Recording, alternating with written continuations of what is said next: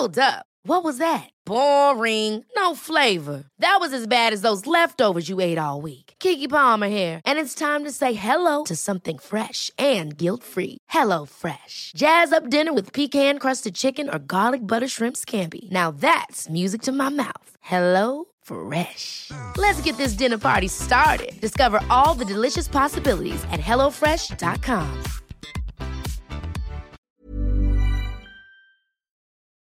Bonsoir, bienvenue dans le podcast Culture P S G du lundi huit octobre deux mille dix-huit.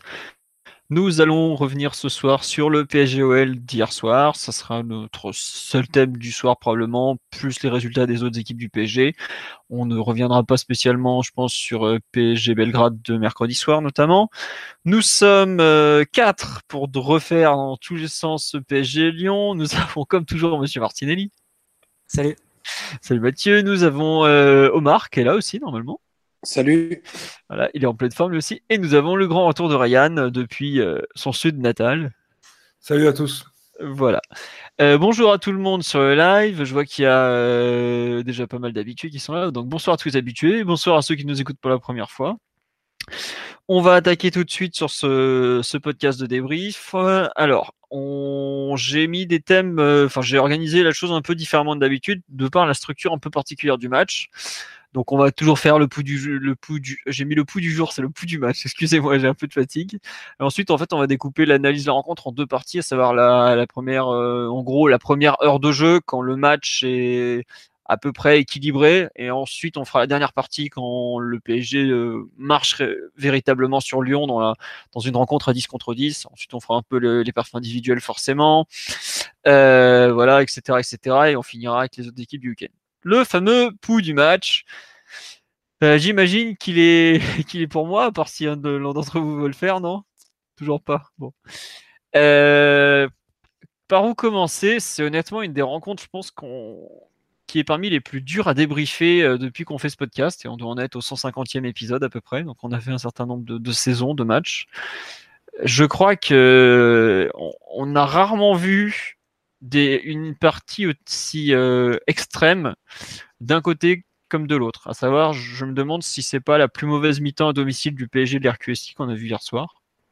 J'ai pas honte de le dire, même si on, même si on mène au score en termes de jeu, ça a été un truc... Euh, vraiment catastrophique de par les noms affichés, de par euh, l'impression d'aucune maîtrise. Et puis, il y a euh, cet rééquilibrage à la fin de la première mi-temps avec l'expulsion de Tousart. Et cette partie qui est onze contre onze, puis onze contre dix, était dominée par Lyon, passe complètement à la main du P S G à dix contre dix. Et arrive ensuite euh, un quart d'heure qui avait déjà été un peu annoncé par les, les ratés de Kylian Mbappé, dans lequel Lyon explose littéralement. Bon, alors euh, clairement, l'équipe lyonnaise a arrêté de jouer à deux, voire trois zéro, puisqu'il y a... on voit que les, les contres, euh, toutes les situations de transition sur lesquelles le P S G fait mal, il y a de moins en moins lyonnais qui reviennent, ou presque.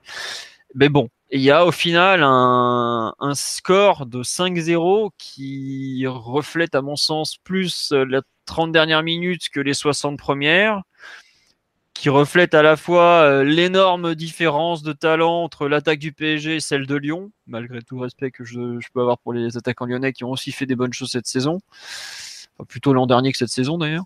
Euh, mais au final, tu as un, un match euh, qui n'a, entre guillemets, euh, à la fois euh, aucun sens et qui, qui veut dire beaucoup de choses, quoi. Franchement, j'avoue que je, je galère à faire ce pouls du match, tout simplement parce que c'est... C'est vraiment parti dans, un peu dans tous les sens. Il y a des, il y a des dizaines de conclusions à, complètement opposées qu'on peut faire à partir de cette même rencontre, en fait. Et rien que ça, je, je peine à synthétiser un peu tout ce que j'ai en tête euh, à l'issue de ces quatre-vingt-dix minutes euh, vraiment particulières. Voilà.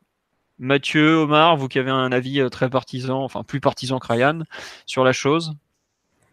Bah, tu dis que tu peines à synthétiser les problèmes du P S G, mais je dirais que c'est un peu les, les non, problèmes du match. Presse. Oui, les problèmes. problèmes du match, mais je dirais que c'est un peu les problèmes qu'on pressentait et qui sont le résultat de, de comment l'effectif a un peu évolué ces, ces derniers temps, et en particulier après ce mercato. C'est qu'on a vu en première mi-temps un P S G qui a eu aucun contrôle ou aucune maîtrise sur le ballon. Euh, donc ça s'est traduit par quarante pour cent de possession.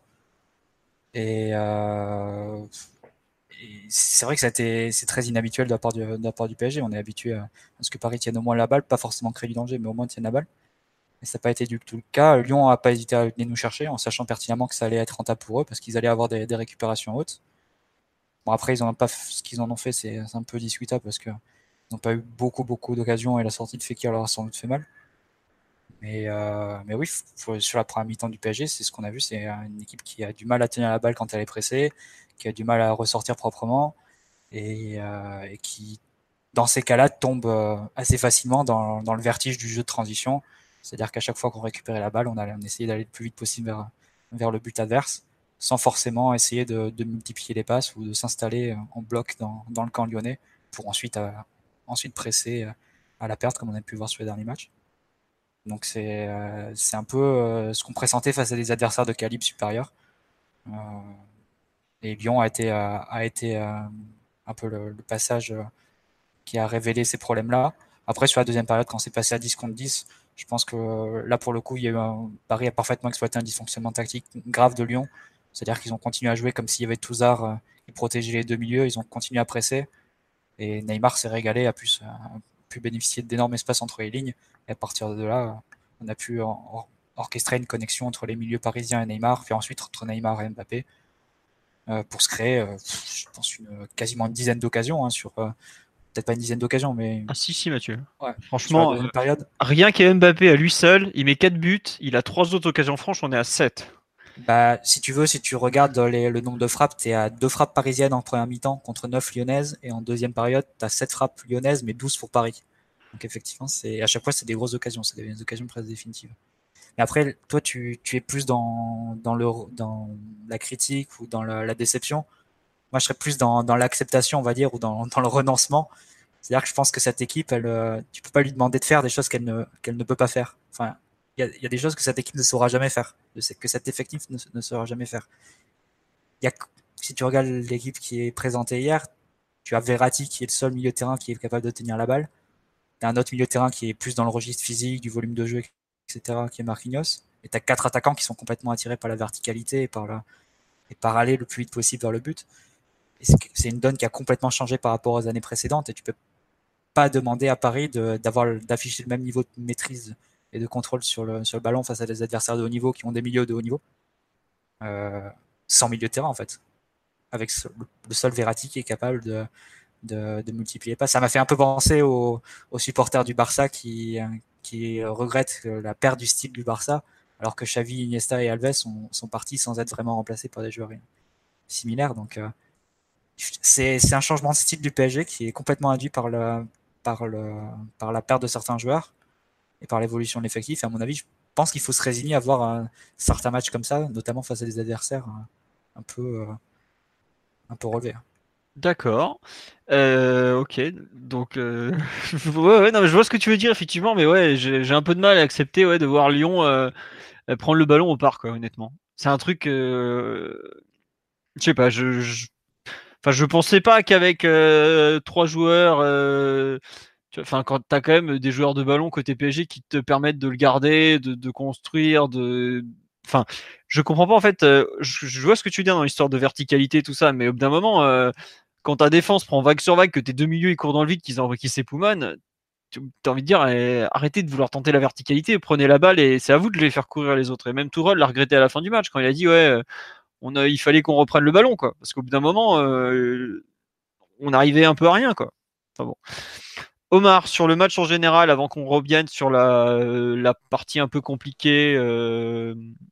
Euh, moi, je m'inscris totalement euh, dans les propos que tu as tenus. Euh, première mi-temps, euh, vraiment, vraiment catastrophique. C'est pour le coup une des pires que, que j'ai pu voir au parc ces, ces dernières années. Bon, l'incapacité de sortir euh, au pressing était, était présente dès le départ. Euh, Tu, tu parles de, de ce que Tourelle disait, de, de reprendre le ballon, mais ça symbolise pas, je trouve, un, un travail qui était assez faible des, des attaquants pour, pour ne serait-ce que faire une première ligne de pression. Euh, on a la chance que Fekir sorte très tôt parce que, en fait, le, le, jeu, le jeu offensif, le jeu offensif de, de Lyon s'est beaucoup déporté sur, le, sur les côtés et euh, leurs offensifs n'étaient pas très en forme. Donc euh, ça nous a permis, nous, de, de nous retrouver dans une mi-temps où ils n'ont pas énormément d'occasions franches. Je crois qu'ils mettent, ils mettent sept frappes quand même, six ou sept frappes. Ils mettent est... neuf frappes, dont trois cadrées seulement. Mais c'est vrai que la plus grosse occasion de Lyon, paradoxalement, c'est peut-être la tête que Denayer rate, compl- rate complètement. Ouais, et t'as la, la frappe d'Awar dans la surface où Thiago Silva intervient, parce que vu où il est, euh, ça peut faire mal, quoi, en fait. Voilà, ce qui, ce qui dénote. Bon, on, on, on se fait aussi confisquer le ballon, ce qui est, ce qui est pas, dans les, pas une de nos habitudes de ces dernières années. Mais comme le disait Mathieu, il va peut-être falloir s'y, s'y habituer. Et, et on va voir peut-être d'autres physionomies de match euh, où on sera face à des milieux plus dominateurs, bon, face à des milieux de terrain tout court. Parce que Marquinhos, bien qu'admirable, il a... Il a, les, il a les limites de ses compétences sur certaines choses. Et, et pour le coup, s'il y en a bien un qui est à deux cents pour cent de ses capacités, c'est bien lui. Donc, euh, ben, quarante, allez, quarante minutes, je dirais, assez pénible. Après, tu as la perte de Tousart qui, bah, qui rééquilibre le match et qui n'a qui a pas provoqué de changement chez les Lyonnais. Parce que ben, Ndombélé et Aouar n'ont pas réussi à jouer ensemble et pas, pas réussi à coordonner leurs mouvements pour, pour protéger leur défense. Euh, comme on dit, ça a élargi le terrain. Et là, ben, si tu donnes, euh, si tu donnes à Neymar autant d'espace dans la forme qu'il est en train de retrouver, ben, il est capable de donner euh, sept huit ballons euh, décisifs qui auraient pu, euh, qui auraient pu facturer sur un score encore plus lourd si, euh, si euh, Mbappé était, encore, était plus inspiré encore devant le but. C'est particulier de dire ça sur un, sur un mec qui a mis un quadruplé, mais hier, il a... Il a quatre cinq situations claires où, où le score peut finir sur un, sur un match de district qui aurait vraiment été vraiment hyper sévère pour, pour les Lyonnais. Donc c'est un match qui, qui est difficile à lire, comme tu le disais, mais dans lequel je pense euh, Tourol a vu des choses qui, lui, qui vont beaucoup lui plaire. Je pense au dernier but, tu vois, avec les, les deux récupérations dans la surface. Euh, c'est clairement... Euh, les choses dont il parle tout le temps, quand il parle de la mentalité, de la personnalité, de l'agressivité. Je crois que hier, en deuxième mi-temps, on fait vingt et un tacles. Tu vois, c'est, c'est, c'est des volumes de, d'engagement qui sont énormes pour seulement deux fautes. Donc, c'est, ça participe aussi à la transformation de, de ce que fait cette équipe, qui va être une équipe beaucoup plus verticale, beaucoup plus dense, aussi, je pense, en volume de course. Et le contrôle et la maîtrise, bon bah, faudra repasser, ce sera pas pour cette année. D'accord. Donc tu rejoins Mathieu que sur le fait qu'on va devoir, devoir, devoir s'adapter, s'habituer. Ah ben, je pense que dans quinze jours, ouais, c'est ce qu'on va voir euh, contre le Napoli, c'est fortement probable. Alors, euh, Ryan, je vais te filer la parole après, ne t'inquiète pas, je vais faire un petit tour sur live, il y a beaucoup, beaucoup de réactions, donc euh, je, je ne peux pas les abandonner. On nous demande si Ryan euh, va être là plus souvent vu les résultats du Real Madrid. Il est plutôt confiant, ne vous inquiétez pas, il est toujours là. Alors, euh, on nous dit la tournure de ce match est plus liée à des faits non contrôlables, d'où la difficulté à l'analyser. On peut mettre un paquet de si dans l'analyse. Ah bah ça, ouais.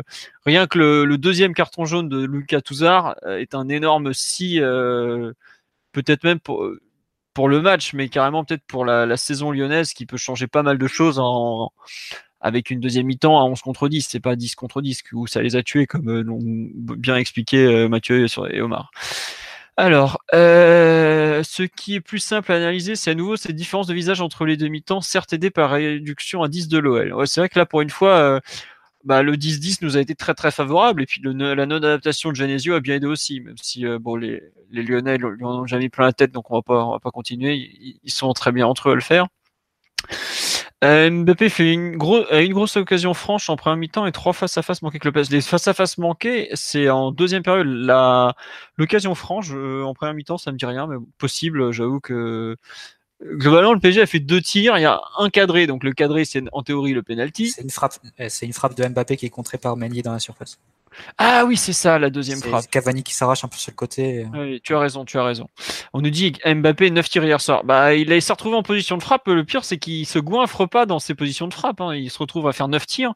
Il a neuf vraies positions à utiliser. Donc, euh, voilà, quoi. On nous dit l'incompétence de Genesio est la clé de notre victoire. Laisser son milieu dans cet état, c'est assez grave. Bah, les Lyonnais pourront en parler. On nous dit oui qu'on est clairement devenu une équipe de transition. Euh, un, un, un de la branche Omar, moi, dit j'ai vraiment peur que la double confrontation contre Napoli, contre Naples vire au désastre. Bon, on va en reparler. Euh, Aubert qui, bon, Aubert, faut, faut que t'arrêtes de, d'être dépressif, mon grand.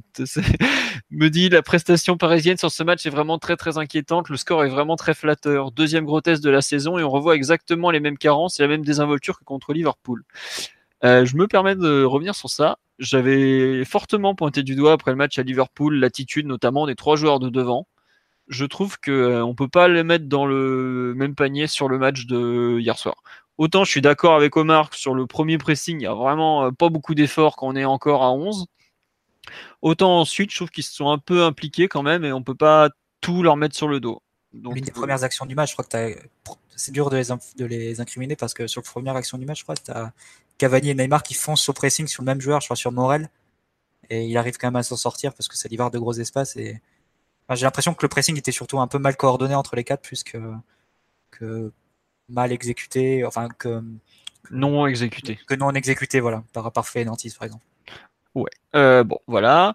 Euh, est-ce que le fait que Lyon ait eu la possession ne nous a pas aidé avec leur impaci- incapacité à faire quelque chose de productif ? Alors ça, c'est un truc qui revient régulièrement, mais euh, à écouter les propos de Tourol après la rencontre, les deux interviews, celle sur Canal et celle en conférence de presse que, presse, pardon, que j'ai retranscrite sur le site hier soir, euh, et Tourol regrette quand même deux choses, à savoir que un, son équipe ne défende pas en avançant. Donc, à savoir que d'aller presser les autres, et ça revient à ce que disait Omar il y a quelques minutes, euh, première ligne de pressing absente et tout ça. Deuxièmement, il regrette que sa défense ait autant reculé, laissant de la place, entre guillemets, en, en, en schématisant un peu entre le milieu et la défense. Donc, euh, je ne sais pas exactement s'il vise les quatre défenseurs euh, ou qui exactement. Enfin bref, en gros, il trouve que son équipe a défendu trop bas et il regrette, comme je le disais en début d'émission, le fait d'avoir perdu le ballon. Et donc, ça fait... trois trucs, en fait, qui euh, est-ce qu'on a laissé Lyon s'installer dans, dans ce confort avec le ballon ? Ça correspond pas trop, en fait, à... On peut ressentir cette impression, par exemple, en regardant le match, notamment ce qu'a expliqué euh, Florent Antonucci sur son, sur son analyse sur Chronique Tactique cet après-midi. Les, les propos de Tourelle vont pas trop dans le sens de quelque chose de voulu, plutôt dans le sens de quelque chose de subi, en fait. C'est ça qui est un peu euh, dur à, à accepter, à mon sens, en tout cas, quand une équipe vient prendre le ballon au parc et nous l'imposer, quoi. C'est un peu de mal à passer, on va dire. Euh, alors, en première mi-temps, gros contraste bizarre. Milieu et défense semblaient nerveux et dépassés. Et l'attaque limite trop détendue, trop facile, en gâchant les quelques occasions, les quelques occasions de contre qui pouvaient alors dire le score. Alors, euh, on nous dit le jeu de possession, on sait ça nous a mené. Cette, in- cette équipe est injouable en contre-attaque. Il faut tenter le coup comme ça. Ça, effectivement, c'est donc la transition que, de style de jeu que t'évoques, Mathieu. Euh, hop, hop, hop. On peut en conclure que lorsque l'un, il nous manque un de nos deux seuls milieux et qu'on jouera contre un gros, on sera en difficulté. Reste à savoir comment on se comporte contre un gros avec nos deux seuls milieux. Réponse contre Naples. Effectivement, on va avoir aussi de, des prochains matchs assez intéressants. On a un mois de octobre, novembre rempli de, de tests possibles entre Liverpool, les deux Napoli, Marseille. Bon, j'ai cité Monaco, mais bon, c'est pas ça. Donc voilà. Euh, attendez, j'avais une autre remarque parce qu'il y a beaucoup, beaucoup de choses. Euh, concernant le, la première mi-temps, euh, on nous propose les services de Stéphane Moulin pour organiser les, le jeu parisien. Elle me dit comment expliquer le bloc bas. Bah, ça, je, je, probablement juste le fait que les, les Lyonnais aient pris le ballon, déjà, ça l'explique en partie. Et ensuite, Verratti et Marquinhos évitaient la confrontation physique des deux molosses lyonnais au milieu. Lyon avait la possession, mais sans grand danger pour le P S G. Bah, ça, ça se revient à ce que disait Mathieu. Ryan, j'ai fini un peu de parler de tout le monde sur le live, je m'excuse si j'en ai déjà loupé quelques-uns. Euh, un avis justement sur cette, euh, ce P S G un peu dans un contexte différent qu'on a vu, toi qui as un œil un peu extérieur, je ne sais pas si tu as vu tous les matchs cette saison ou pas. Oui, si, j'ai eu le temps de tout rattraper, un petit peu en décalé, euh, je regardais le match tout à l'heure là, et, euh, et je... Je pense qu'il y a un parti pris aussi de l'entraîneur en termes de, de jeu. Là, vous parliez du fait que le match avait été très vertical et que ça, que ça dépendait beaucoup des joueurs. Il y a aussi quelques décisions de l'entraîneur qui vont dans cette direction. Quand il, quand il met Neymar dans l'axe, par exemple, qui reste un joueur de déséquilibre et qui a tendance à accélérer, à tenter des choses risquées, c'est évident que ça plonge l'équipe, on va dire, dans une certaine verticalité. S'il arrive à faire ce qu'il... à passer ses gestes, ça donne des passes très intéressantes pour les attaquants et après derrière, ben, y a possibilité de finaliser. S'il n'y arrive pas, c'est perte de balle avec pas mal d'espace, un milieu de terrain qui a une infériorité numérique puisque le, le P S G défend avec une ligne de quatre et une ligne de trois devant au milieu de terrain, donc ça veut dire que c'est aussi l'entraîneur qui, euh, qui joue un rôle important là-dedans. Après, je pense que c'était aussi euh, une décision, euh, on va dire, dans l'approche du match, je pense qu'il y avait aussi une adaptation à l'adversaire. On sait que Lyon, c'est une équipe qui a tendance à prendre beaucoup d'initiatives, à prendre des risques euh, dès les premières passes. Si les lignes de passe ne sont pas claires, les joueurs ont quand même tendance à essayer des passes vers le centre du terrain pour retrouver leur meneur de jeu. C'est quand même, euh, je pense, une, une bonne lecture de Tourel dans l'ensemble, même si le, les, deux, les deux expulsions ont, ont, on va dire, empêché de, de voir... Euh, un petit peu ce qu'aurait ce pu être le match dans différentes circonstances, mais euh, je pense que c'était quand même euh, une, une adaptation de l'entraîneur à ce niveau-là. C'est-à-dire que je ne pense pas qu'en temps normal, Tourelle veulent autant euh, subir la possession et autant peut-être prendre de risques euh, avec le ballon. Là, il y avait quand même une, une équipe lyonnaise, de par sa façon de jouer, de par euh, la limite de ses lignes défensives et de, de par aussi euh, le fait que c'est une équipe qui prend beaucoup de risques, euh, bah, une équipe qui pouvait être justement victime de ça, quoi, de ce jeu direct. Et on l'a vu sur la seconde période, même si Mbappé marque pas mal de buts. Voilà, ce qu'il faut regarder, je pense, c'est le volume d'occasion, le volume de duel et de situations intéressantes. Même en première mi-temps, il y a quand même deux trois situations où ça se joue à très peu. Il y a des situations très dangereuses. Et voilà, je pense que ça caractérise un petit peu le match. C'est-à-dire que le ballon est, est rentré d'un coup euh, quatre fois d'affilée en fin de rencontre, mais... il aurait pu aussi avoir un score très lourd à la première mi-temps, je pense. Toi, tu, euh, en gros, donc tu estimes, par exemple, enfin, si je dois synthétiser, que euh, le P S G donc, a, a subi aussi par sa volonté d'aller vite vers l'avant, mais en revanche que la partie aurait pu être, par exemple, euh, même à dix contre onze, réglée par le P S G à la pause, genre deux zéro. Quoi. Ah oui, oui, bah, on a eu des situations où il aurait pu avoir largement deux zéro, et puis on a vu aussi surtout que Lyon était euh, quand même... Euh, pas inoffensif, mais presque, quoi. Il y, y a un manque de mordant dans cette équipe, euh, dans la surface de réparation, qui est assez euh, inquiétant pour, euh, pour, euh, pour l'équipe de Genesio pour le reste de la saison, parce qu'ils arrivent à créer du danger, ils arrivent à déséquilibrer, ils ont des joueurs qui sont capables de déborder et de provoquer. En plus, on sait que le P S G a des carences sur les, sur les postes défensifs euh, au niveau des latéraux. Euh, on a vu que Meunier et Bernat avaient quand même été assez bougés défensivement. Et... Euh, Mais après, derrière, une fois que le ballon arrivait dans la surface de réparation, qu'il fallait faire un centre et tout, c'était quand même assez difficile, quoi. Il, il aurait fallu beaucoup de choses, je pense, pour que Lyon arrive à marquer un ou deux buts euh, en profitant bien de, de, de leur travail offensif derrière. Donc, euh, c'est, ouais, je pense que c'était quand même euh, un scénario de, de match assez favorable euh, au P S G, même euh, si on ne prend pas en compte, enfin, même si on imagine un, un match différent sans les expulsions. Disons que les, la façon d'attaquer Lyon, c'était beaucoup de soit de centre, soit des ballons dans le dos des latéraux. Et c'est deux situations où Thiago Silva s'est montré très très dominant, soit en coupant les centres, soit en faisant les couvertures sur les côtés, dans le dos de Meunier. Donc euh, c'est, même, euh, ouais, ils ont eu du mal à créer du danger. Ouais. Même sur les situations où le, le, le ballon progressait sur les côtés, il y avait un centre, le, le latéral se trouvait débordé. Une fois qu'il fallait centrer dans la surface, quand même, il y a eu, on va dire, il y a eu des situations un peu dangereuse. Bon, il y a notamment ce, cet arrêt de Buffon là sur la frappe de, de Cornet, je crois, c'est ça. Ouais. Et, euh, et il y a eu quelques trois situations, on va dire, alarmantes où on sent qu'il n'y a pas une grande sérénité dans la défense du P S G. Mais bon, c'est dans l'ensemble, Lyon a beaucoup porté le ballon et n'a pas fait grand-chose quand même. Après, c'est, c'est peut-être dû au profil, au profil de neuf que, qu'ils avaient hier, puisque Depay, c'est plutôt un, un joueur d'appui, un, un joueur de remise qui ne se projette pas énormément dans la surface. Et ils ont perdu surtout leur atout majeur dans, dans cette zone de jeu-là. Parce que pour créer du déséquilibre, euh, mettre de la fantaisie et, et donner des, des passes euh, un petit peu plus imaginatives, bah, ils comptent énormément sur Fekir. Et là, ouais, euh, le perdre si tôt dans la rencontre, ça, je pense que ça change tout leur plan, tout leur plan offensif. Et comme je disais tout à l'heure, leurs extérieurs, notamment Traoré, n'étaient pas, en... pas dans une bonne forme individuelle. Donc, ça, c'est vrai qu'ils ne créent pas beaucoup de danger malgré qu'ils aient confisqué le ballon et, et qu'ils aient fait un nombre de frappes significatifs. Mais euh, bon, ça, c'est quand même des éléments un peu, euh, un peu lourds quand tu es le P S G et que tu subis autant au, au parc. Je veux dire, c'est, c'est dur de le passer sous silence cette première mi-temps. Moi, non, je, je... Enfin, j'ai, j'ai un peu de mal à voir où est-ce qu'on aurait pu mettre deux buts de plus parce qu'on on crée très peu au final.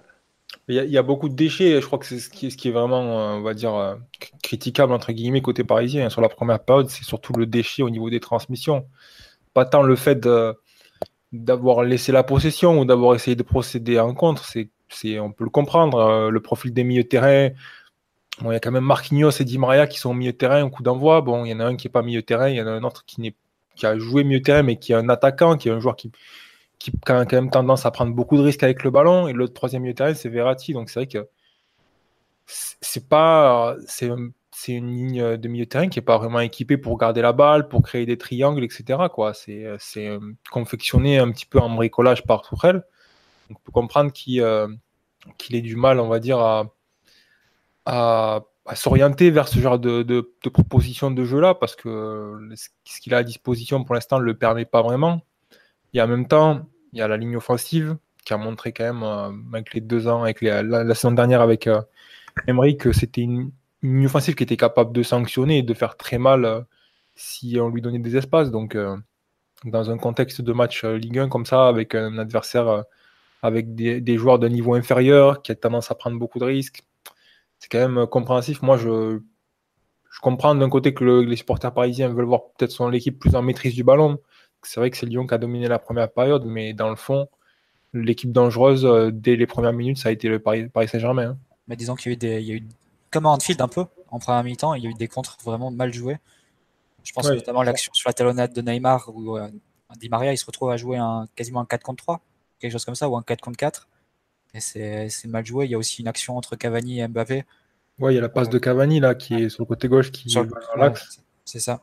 Et donc, il y a eu des opportunités à vous gâcher. Après, tu disais euh, que, euh, que Paris n'était pas vraiment équipé pour tenir les ballons. Je suis complètement d'accord. Et je pense d'ailleurs que le replacement de Neymar en dix, c'est limite une, une adaptation de Tourol par rapport à ça. Il sait qu'il n'a pas les outils au milieu de terrain. Donc, d'une, il va rapprocher Neymar de ses milieux parce que Neymar, lui, est capable de prendre la balle et de, et de créer du jeu. Maintenant des positions basses et en assumant les risques potentiels que ça peut, que ça peut avoir. Il y a quand même deux balles dangereuses hier que Marquinhos rattrape bien après, soit par, un, soit par une, une récup, soit par une faute tactique après. Et ensuite par, par l'idée de presque d'aban- pas d'abandonner le contrôle, mais vraiment de, de miser sur la, sur, sur la profondeur, sur la verticalité, sur les transitions. Et ce qu'on a vu hier, c'était Paris qui n'essayait pas vraiment de temporiser dès qu'il récupérait le ballon, mais au contraire, quasiment chaque relance de Buffon, c'était... Euh, jouer vite euh, vers les côtés là où il y avait de l'espace. Tu avais l'impression que les deux entraîneurs étaient intéressés par un match euh, assez ouvert avec euh, où au fond ça, ça allait être les attaquants face aux défenseurs de l'un et, et euh, les attaquants parisiens face aux défenseurs lyonnais et les attaquants lyonnais face aux défenseurs parisiens, que euh, le milieu allait être un peu euh, un no man's land des deux côtés. Et, euh, mais c'est vrai que sans Fekir, Lyon avait beaucoup moins de possibilités de, de sortir gagnant à ce jeu-là et, et au final Paris, c'est Paris qui est sorti gagnant de façon très... très net avec euh, les multiples occasions de Mbappé en deuxième. Donc, euh... on le voit, attention, sur le, juste sur le, le volume de tir, euh, Mathieu, quand on regarde le nombre de tirs dans la surface de réparation, euh, dans le jeu, c'est-à-dire que si on enlève les coups de pied arrêtés, on, on voit quand même euh, Mbappé, il finit la rencontre avec sept tirs dans la surface dans le jeu, quoi. C'est, c'est énorme. Après, côté lyonnais, je crois qu'il y en a cinq en tout et pour tout sur toute la rencontre. Dans c'est le jeu même, euh... Ouais, dans le jeu, ouais. C'est possible puisqu'ils ont globalement, ils se sont pas beaucoup approchés de, de la surface. Enfin, ils sont, ils ont été très présents autour, mais pas vraiment dedans, quoi. On me parle là de la possession U et Lyon, ça a été exactement ça, de la possession U hier. Après, euh, pour, enfin, euh, moi je trouve que la personne là, euh, rame de terme, euh, me dit ouais, c'est, ça a rappelé le match contre Bayern, mais moi pour moi c'est, enfin, c'est exactement le P S G Bayern de l'an, de l'an dernier. Pour ouais, moi. Il y a pas mal de similitudes avec ce match, ben.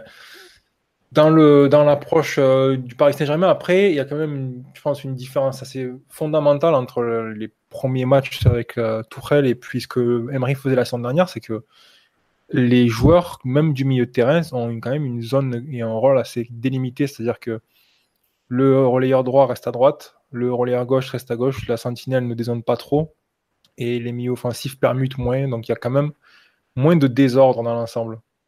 Et je pense que ça, c'est assez positif pour Paris parce que même dans un match ouvert, sur les replis défensifs, on arrive quand même à comprendre ce qui se passe et les joueurs ont, ont un peu plus de repères, je pense.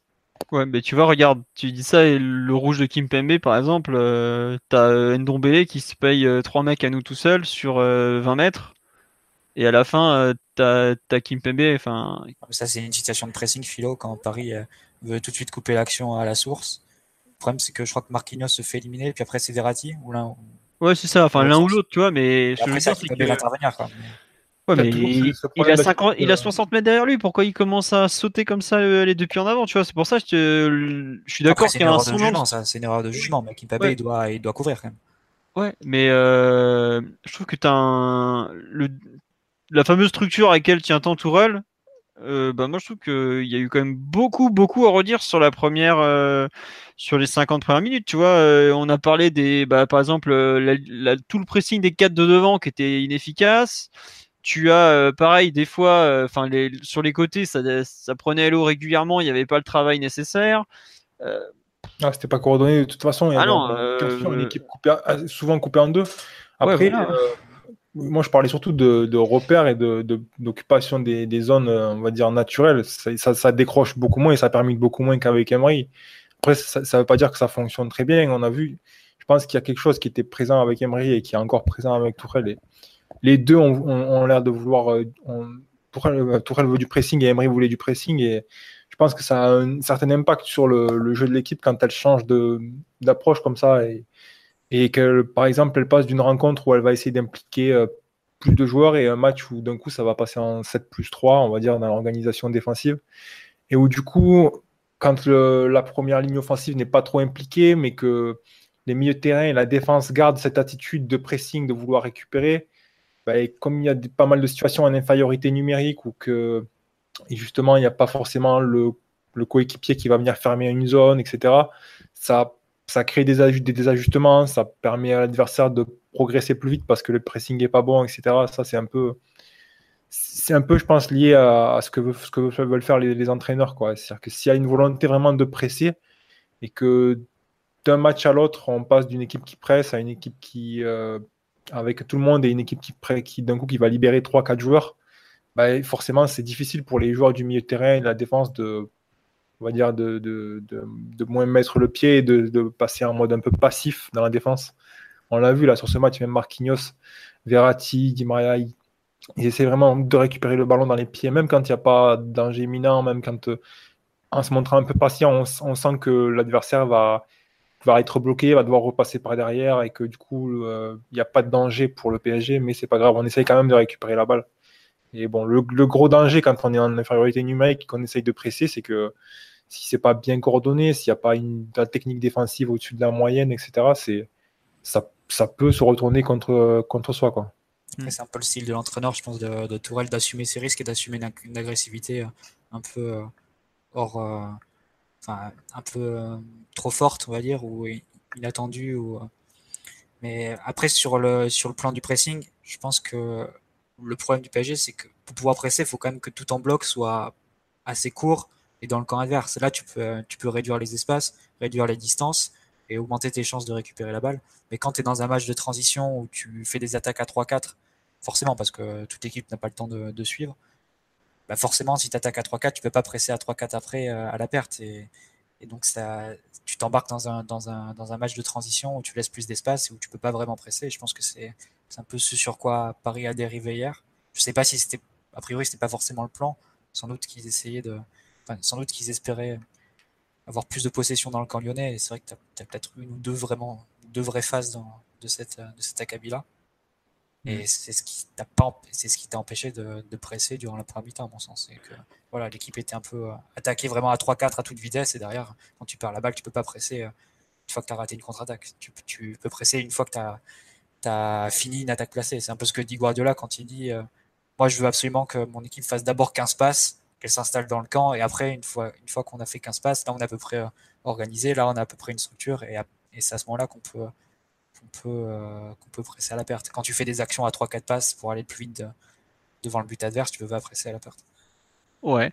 Euh, je vais faire un petit tour sur le live, parce qu'il y a, il y a beaucoup, beaucoup de réactions ce soir. Il y a... Oh, vous êtes beaucoup, vous avez plus de cinq cents à nous écouter d'ailleurs.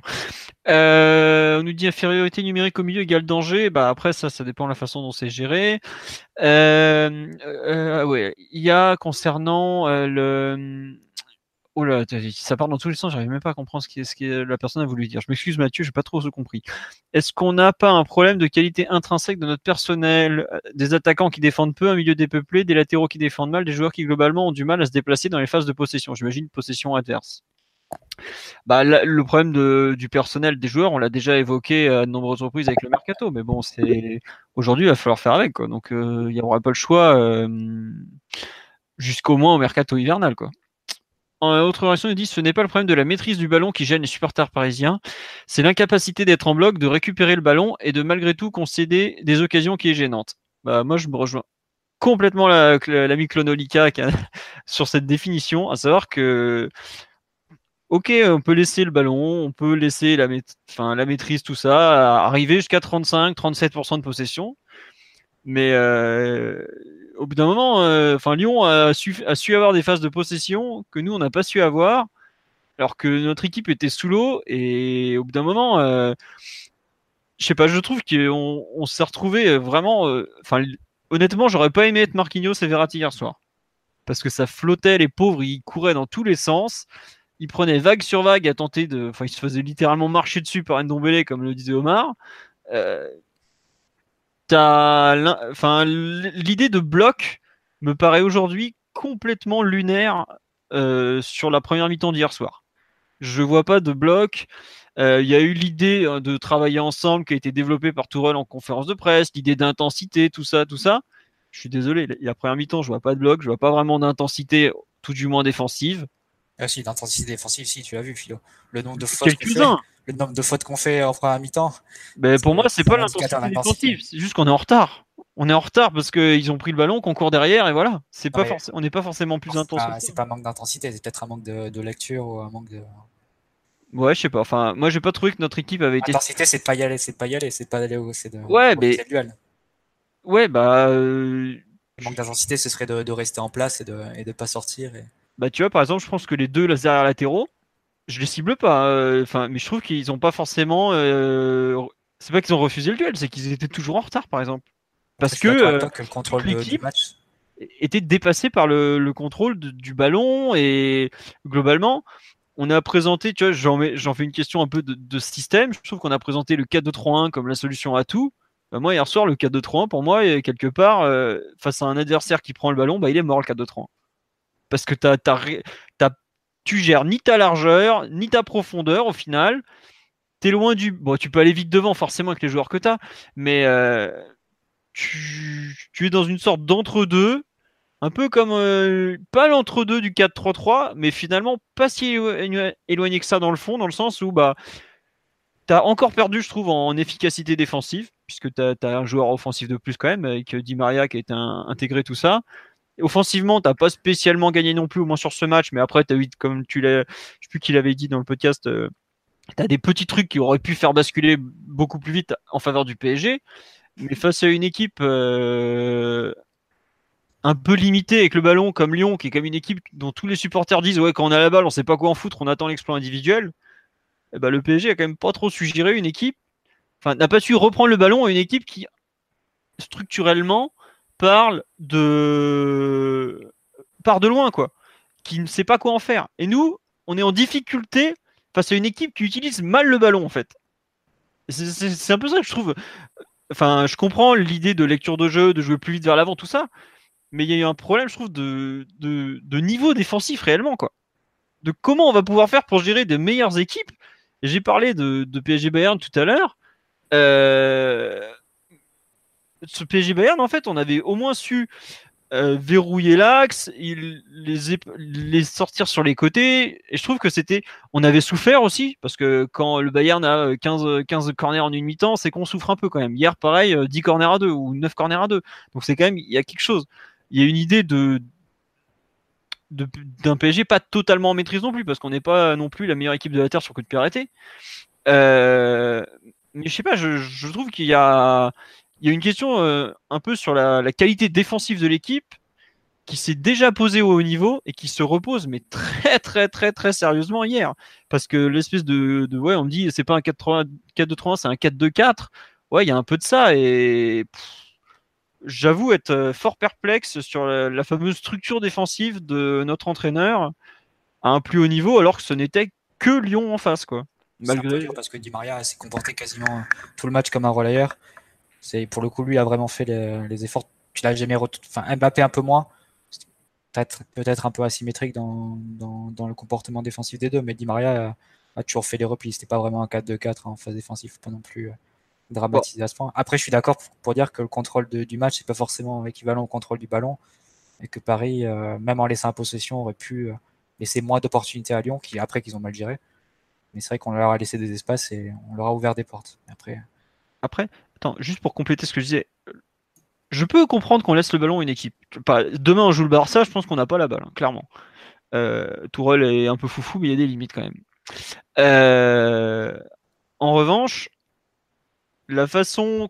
Enfin, le temps qu'on a mis... Moi, ce qui me choque vraiment dans le match d'hier, c'est le temps qu'on a mis à le récupérer, quoi.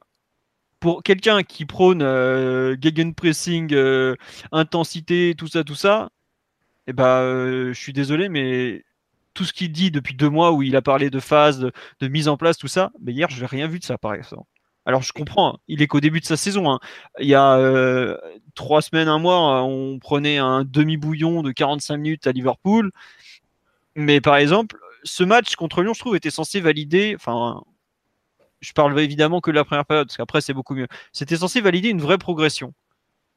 Et ben, bah, je suis désolé, mais je trouve que la progression entre les deux matchs, d'un point de vue défensif, tout du moins, elle est vraiment... faut la chercher, hein. Limite, euh, on a moins, on a moins souffert défensivement à Liverpool, dans un, avec une autre approche, plus prudente, que hier soir euh, face à Lyon. Et pourtant, dans les deux cas, il nous manque euh, un titulaire, quoi. Donc... Euh, Je, j'avoue, ce match, euh, à la fin, on a gagné cinq zéro, parce qu'on me dit, on dirait pas que, on dirait pas qu'on a gagné cinq zéro, mais on va parler après du bien. Mais malgré tout, euh, moi, je ressors plus inquiet par rapport à la suite que rassuré par rapport à euh, une courbe ascendante de l'équipe, en fait. Voilà. Après, euh, je suis peut-être très négatif, je sais pas, je sais qu'Omar me semblait plutôt de mon, de, enfin, peut-être de mon, de mon, entre guillemets, côté, parce qu'il n'y a pas de côté. Mais euh, je sais pas, enfin, euh, j'avoue que trouver t- autant de côtés positifs euh, so- aux cinquante à cinquante-cinq premières minutes parisiennes m- me dépasse honnêtement. Et je respecte vos avis, mais euh, je vois vraiment pas beaucoup de points de... pour s'enflammer ou ou en fait ou, re- ou voir des bonnes choses dans ce qu'on a vu sur sur une période aussi longue en fait. Voilà. Omar, Mathieu, euh, Ryan, si vous voulez euh, répondre euh, ou me dire que j'ai dit que de la merde, vous pouvez aussi. Hein. Non, non, mais euh, je, les, les choses qui te laissent un peu circonspect sont, sont pour moi assez logiques. Surtout que ben, tu, tu, tu fais surtout référence à, à une projection face à un adversaire de calibre supérieur. Et un adversaire de calibre supérieur, il ne te donnera pas dix occasions comme Lyon t'a donné.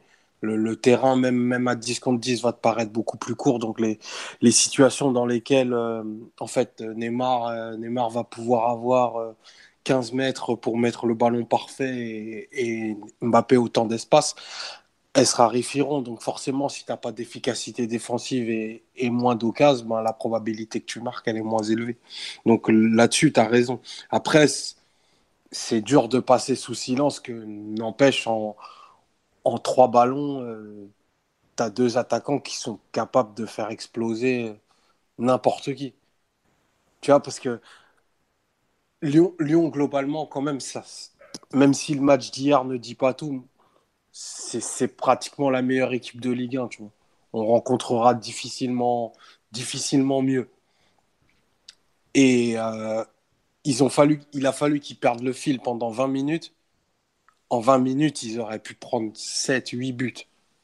Tu vois, dans un match de ce niveau, c'est presque irréel. Je veux dire, la grâce, elle est tombée à partir du moment où Mbappé il a, il a réussi à mettre son premier but. Mais la capacité à créer des situations où tu as juste ben, Verratti qui sort du pressing, euh, qui décale, Di Maria, bonne passe. Trois, tu as trois appuis sur le ballon et tu te retrouves déjà face au gardien. Tu vois, ça, c'est, c'est une des forces. Je ne sais pas comment ce sera optimisé parce que ça va être compliqué de se projeter sur des, les matchs de, de Ligue des Champions et de se dire... Euh, bon, ben, en trois pas, j'ai annihilé la moitié d'une équipe, mais c'est quand même une, un atout très, très fort de, de l'équipe pour dépeindre un portrait un peu plus positif de ce que tu dis. Mais oui, oui.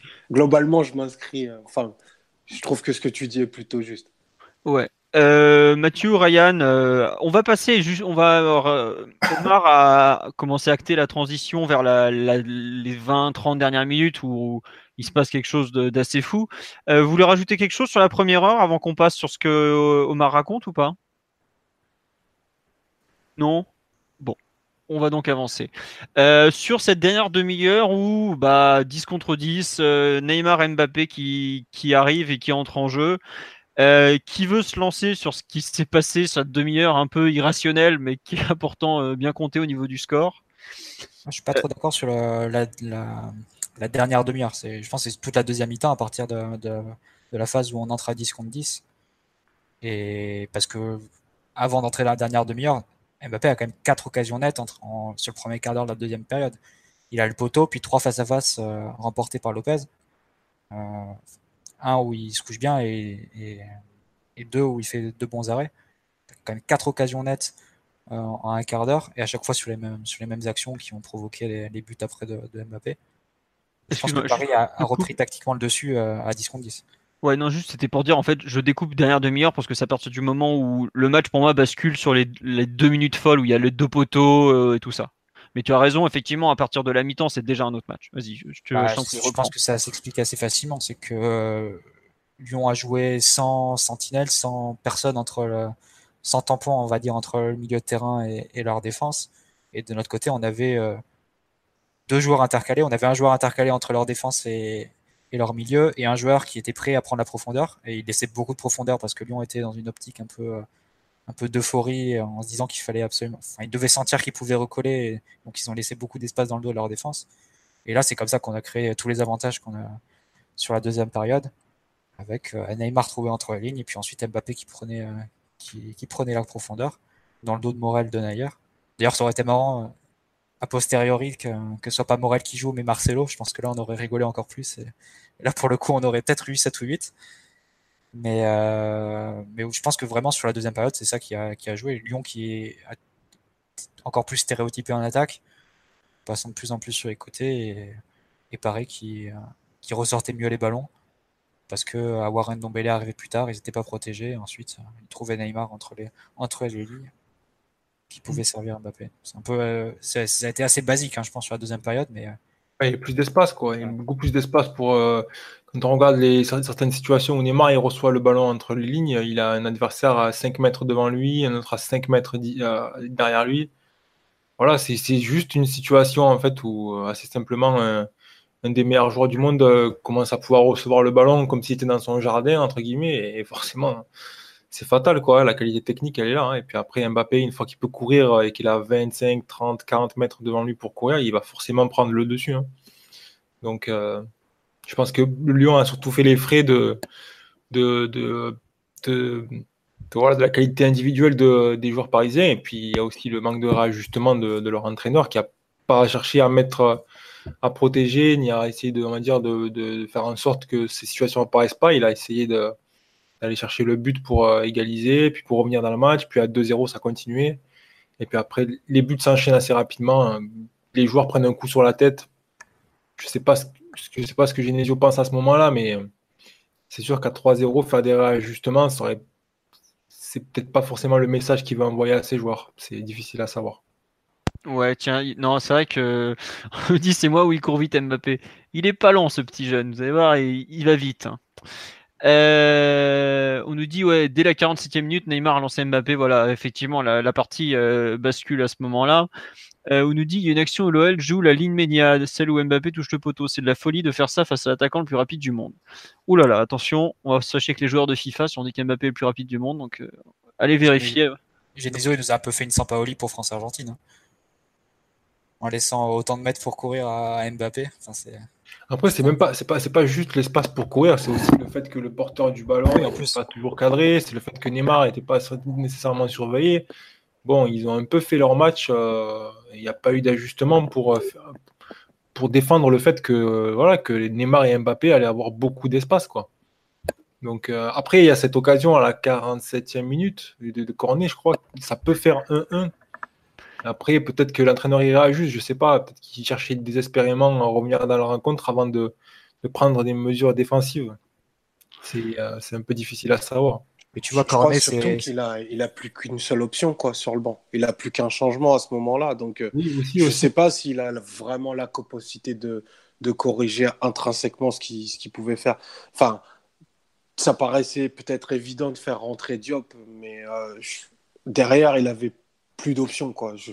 C'est peut-être pour ça qu'il était un petit peu attentiste. Et ouais, il est derrière au score aussi, n'oubliez pas ça. Oui, oui, oui non, ouais, c'est, il y a ça aussi. C'est, voilà, c'est peut-être qu'il il patiente aussi parce que parce qu'il n'y a qu'un zéro. Et euh, c'est vrai qu'après, euh, il y a ces situations où le ballon ne rentre pas, Lopez euh, tient, le, tient le coup, on, a, on voit quand même que Lyon a, a, le, a, le, a le ballon, arrive à s'approcher des buts, il manque toujours cette, ce dernier geste, toute cette dernière passe euh, qui va faire mouche, et il n'y a pas, pas assez de présence dans la surface, mais il y a une sensation de danger quand même sur le... dans les vingt-cinq trente derniers mètres euh, parisiens. Donc, euh, voilà, il est sans doute raccroché à ça. Et après, c'est vrai qu'à côté Paris Saint-Germain, il y a eu des situations où Neymar, il n'avait personne autour de lui, où Mbappé, il avait juste à, à démarrer sa course et on sait, on sait qu'il allait prendre le dessus. C'est, c'était qu'une question de temps. Hein. Au final, si euh, il gagne son premier duel contre Lopez là, à la reprise... Euh, il peut en mettre six. Ouais. Après, bon...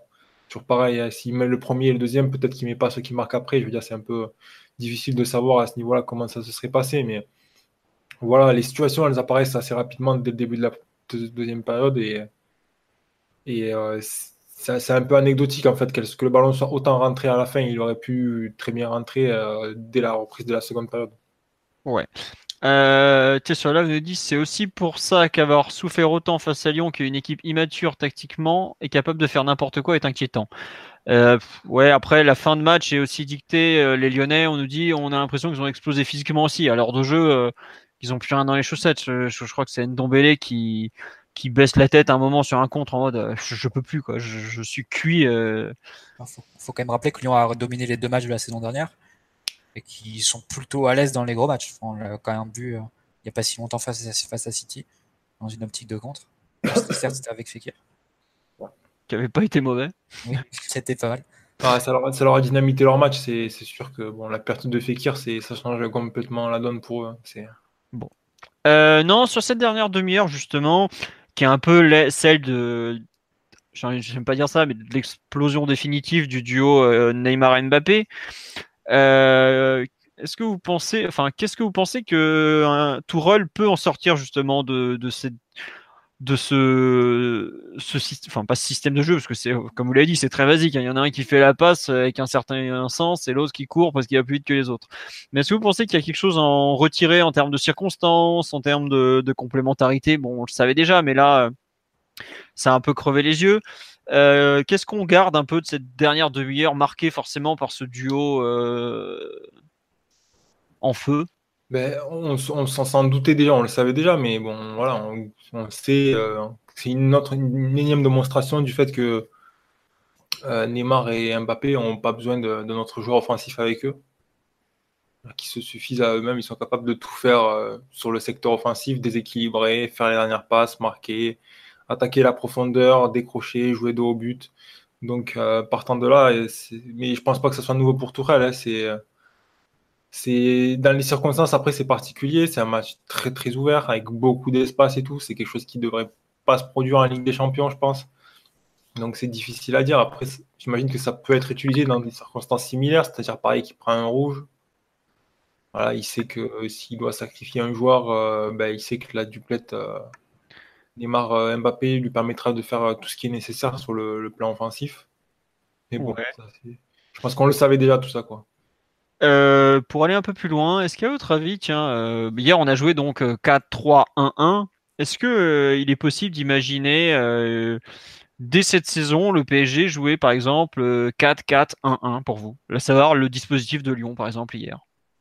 Ça couperait Cavani de l'équipe. Euh, oui oui oui oui oui. Après, enfin, euh, tu vois, on a, j'ai passé euh, un certain temps, toi aussi, à trouver qu'on avait été déboîté défensivement. Euh, si tu veux compenser ton manque défensif, tu sors un attaquant pour faire entrer un, un, un joueur de plus au milieu ou quelque chose dans le genre. Et des, des, deux, des trois de devant, euh, c'est forcément lui qui sort à cet instant, quoi. Ou tu mets Cavani sur un côté. On t'oublie pas, Lolo. Non, mais, non, mais... Ça fait un an qu'il, qu'il, qu'il prône cette, euh, cette solution. Moi, je suis partisan de, de, du fait d'utiliser Cavani sur un côté, vraiment. Je sais que c'est pas quelque chose de très sexy et que, voilà, avec la saison qu'il a fait la saison dernière, la saison dernière avec le nombre de buts qu'il a marqué et la, on va dire le poids qu'il a dans le, dans le vestiaire et donc c'est même du club, c'est, c'est difficile à envisager, mais c'est le poids de Cavani dans le vestiaire, à mon avis, est... Non, mais pour son ego, c'est difficile à gérer de le remettre sur le... C'est ça, voilà. Je pense que c'est juste c'est, c'est une complication d'un point de vue gestion pour l'entraîneur, mais bon, footballistiquement, il n'y a pas grand-chose à dire. Hein. C'est un joueur qui, qui est très bon pour attaquer les espaces, qui est meilleur quand il peut justement arriver dans la surface plutôt que, on va dire, euh, jouer de manière un peu plus statique. Il ne fonctionne pas dos au but. C'est un joueur qui, partici- qui quand il participe dans la circulation du ballon, a tendance à court-circuiter la circulation, voire... Euh, l'endommager, puisqu'il range rarement le ballon dans de bonnes conditions. C'est un joueur qui défend très très bien, qui a beaucoup d'intensité défensive, qui a, qui a pas peur de faire des efforts, qui est très résistant physiquement. Je veux dire, euh, c'est coche un nombre de choses euh, énormes quoi. Pour jouer après, c'est toute la difficulté, c'est d'aller le voir et de lui dire euh, que c'est là parce que c'est, que c'est lui qui doit aller jouer là-bas quoi. C'est... En fait, t'es le meilleur buteur de l'histoire du club, mais tu vas aller larbiner sur un côté parce que ça nous arrange. Bah, le problème, c'est qu'il y a un problème offensif à la base, c'est que la M C N, c'est, c'est un grand mensonge à la base. C'est, c'est qu'il n'y a aucune relation entre les trois et encore plus. La seule relation qu'il peut y avoir, c'est entre Mbappé et Neymar, et quand tu les mets euh, l'un euh, sur le côté droit, l'autre sur le côté gauche, avec euh, cinquante mètres entre les deux, c'est, tu coupes la seule relation possible entre les trois. Et c'est un peu ce qu'on a vu dans les pires matchs sous Emery, dans les pires gros matchs sous Emery l'an dernier. C'est euh, une attaque. Euh, Même il y a quinze trois jours. Joueurs paraissent moins, moins bons que ce qu'ils sont vraiment. C'est-à-dire face au Real ou face, à, face au Bayern au retour. Et donc après, c'est, c'est compliqué de savoir les, les mesures qu'il faut prendre.